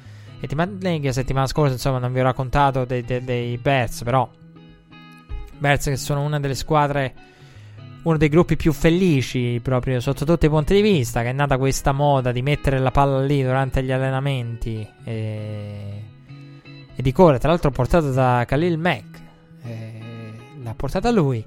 Questa moda che correva verso la palla poi è diventata una sorta di gara, no? come i bambini che arriva prima alla palla, quindi loro mettono lì la palla e corrono.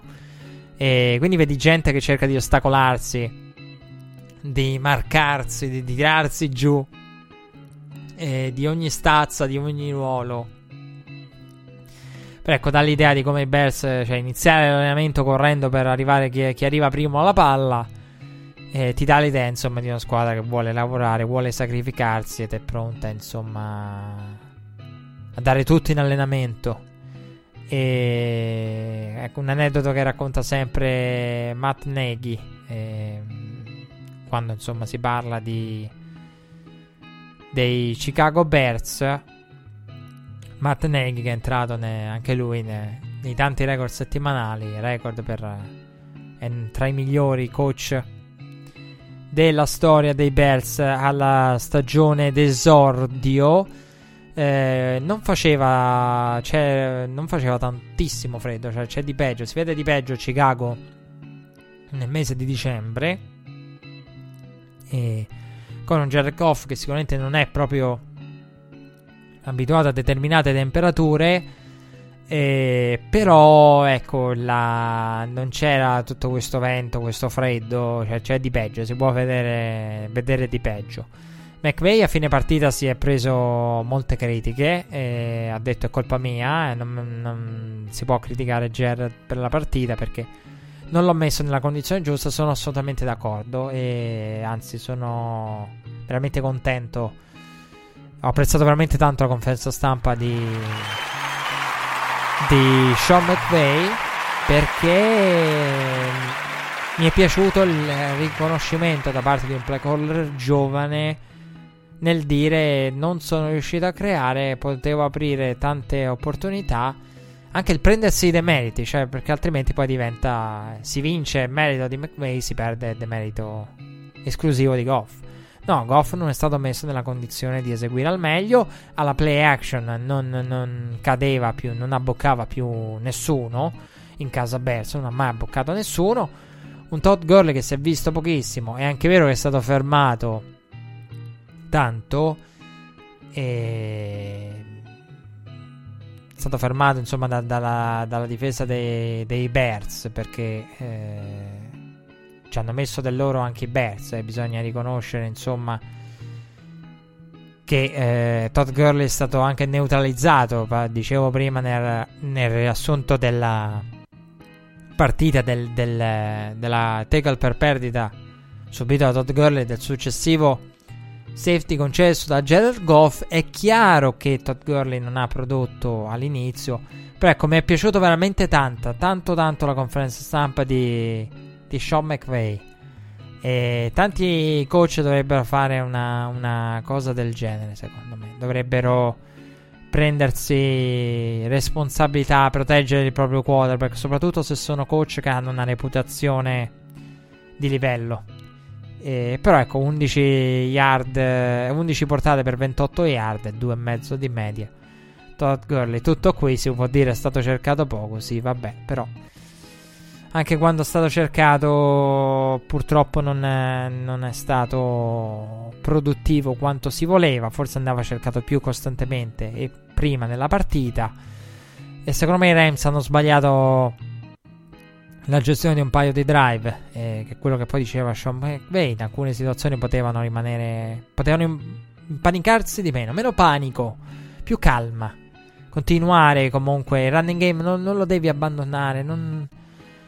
È un po' troppo isterica la gestione del, del, punteggio. Perché queste partite qui è vero che sono a punteggi bassi, però è anche vero che questo va a favore di chi sostiene le difese eh, che comunque queste partite con i punteggi bassi eh, alla fine rimangono un possesso, due possessi per larghi tratti.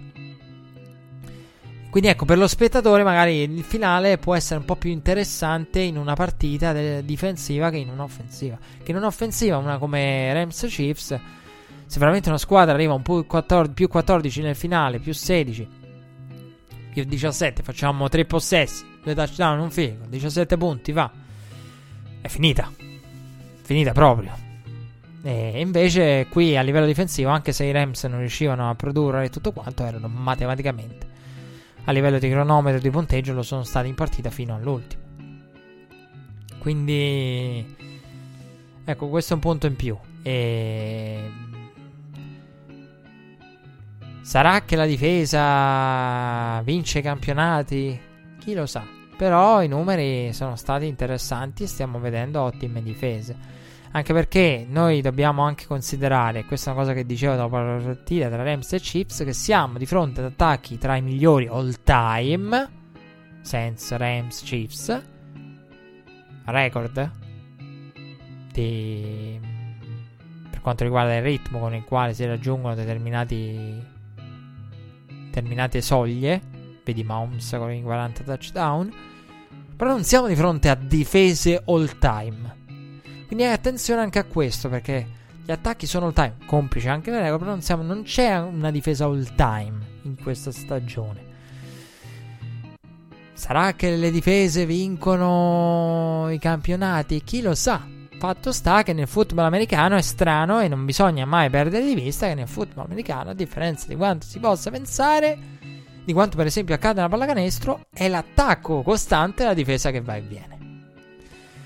E quindi attenzione anche a questa cosa che infatti un po' la sorpresa uno potrebbe dire ah vabbè ma l'attacco va bene no l'attacco è costante cioè stupisce che i Rams abbiano portato a casa solamente 6 punti perché l'attacco non, non, è che va e viene l'attacco è nel football americano il contrario è costante non è come il tiro nel, nella pallacanestro che va e viene ma la difesa è costante qui è il contrario perché la difesa è Beh, d'altronde è anche il motivo per cui l'offensive coordinator ha un ruolo più invidiato e forse più divertente. Eh, proprio perché l'offensive coordinator detta diciamo, pa- i passi di, della dance. E le difese dipende molto da, da un punteggio, da, dal macinare yard, da, dalle varie situazioni, da chi è di fronte, da, quanto sta in campo, dipende dal tuo attacco anche. Oddio, anche il contrario. Prego, quindi l'attacco di solito nel football americano riesce a essere più costante, la difesa che va e viene e può dare vita a situazioni come quella di New England, perché bene o male New England può essere costante a livello offensivo, lo è stata di più, però ecco lì che dicevamo prima due abiti a livello di, di difesa.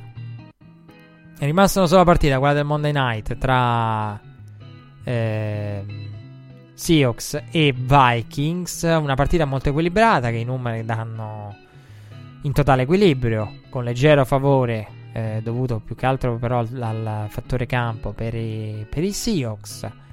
Cousins 0 su 6 al Monday Night, eh, tanti problemi per Cousins eh, in, in occasione del Monday Night, come detto. E una partita che potrebbe voler dire tanto, anche se eh, nella lotta per i playoff, nella playoff picture, entrambe le squadre potrebbero ritrovarsi ad, ad essere wildcard della NFC, indipendentemente dal risultato, dal risultato odierno.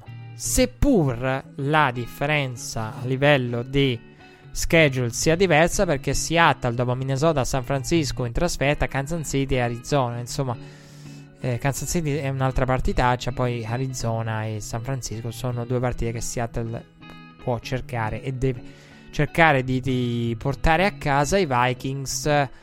Eh, Minnesota invece ha un, eh, un, eh, un finale insomma particolare perché diciamo meno tragico rispetto a prima perché aveva un, una partita si parlava ai tempi della partita contro Green Bay no? della percorso in salita perché aveva New England, aveva Seattle, sì, però dopo Seattle ha Miami, Detroit e Chicago e Miami e Detroit sono due partite alla portata secondo me deve assolutamente vincere Minnesota senza, se, senza ma per raggiungere la sufficienza in questa stagione poi insomma l'ultima contro Chicago diciamo che a livello di schedule siamo lì Eh, però eh, la, la, difficoltà del, de, dei Vikings stava proprio nel back to back, nelle due settimane con di fila Seahawks e Patriots e Seahawks. E dopo Green Bay. Eh, andiamo a dare un'occhiata alle, alle varie alle varie division. I Patriots potevano portare a casa la AFC East, non l'hanno fatto. Perdendo, gli Steelers si ritrovano sopra i Ravens solamente grazie al pareggio contro i Browns. Browns che sono due vittorie dalla, dalla vetta della division, fa strano dirlo. Poi i Texans hanno 9-7, eh, 9-4 di record, a 7 vittorie invece ci sono i Colts e i Titans con quel finale che dicevamo. Titans con un calendario favorevole, Colts molto amati dai numeri invece. E in una AFC in cui insomma Kansas City è, è leader il secondo miglior record lo hanno i Chargers all'interno della West con Kansas City che potrebbe paradossalmente essere ancora a rischio perdita di, di division e trovarsi wildcard. Questa è la, la, bellezza delle division che poi hai le due migliori squadre del, della conference all'interno della, della AFC West e ci potrebbe essere la sorpresona. Broncos, come detto, con una sconfitta pesante, però il schedule di prima l'abbiamo visto può essere d'aiuto ai Broncos. Eh, personalmente, insomma, io non so chi augurarmi ai playoff. Eh, diciamo che dovrebbe essere quella la situazione con, eh, con le quattro che conosciamo: eh, Patriots, Steelers. Io non credo ai Ravens che vincono la North. Texans, Chiefs. Io non, cre- non credo ai, ai, Chargers. Sarebbe veramente la sorpresa dell'anno se i Chargers vincessero per come è andata la stagione della AFC West.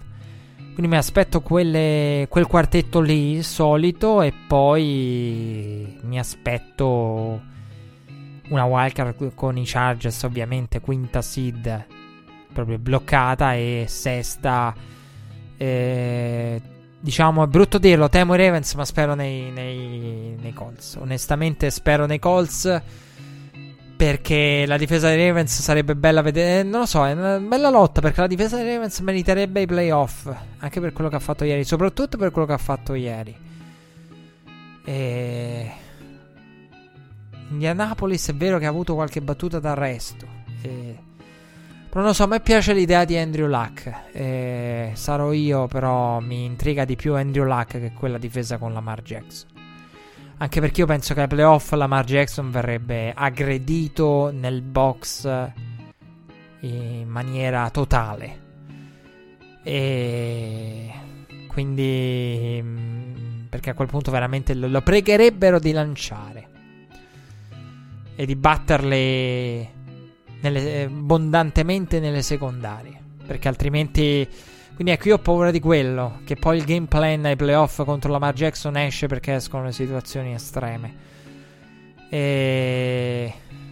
Quindi, boh, la, la, prestazione di ieri farebbe dire sì, sarebbe bello avere i Ravens. Però non, non, non sputerei su Andrew Luck ai playoff. Anche se i Ravens li vedo, li vedo messi relativamente meglio. E... Comunque.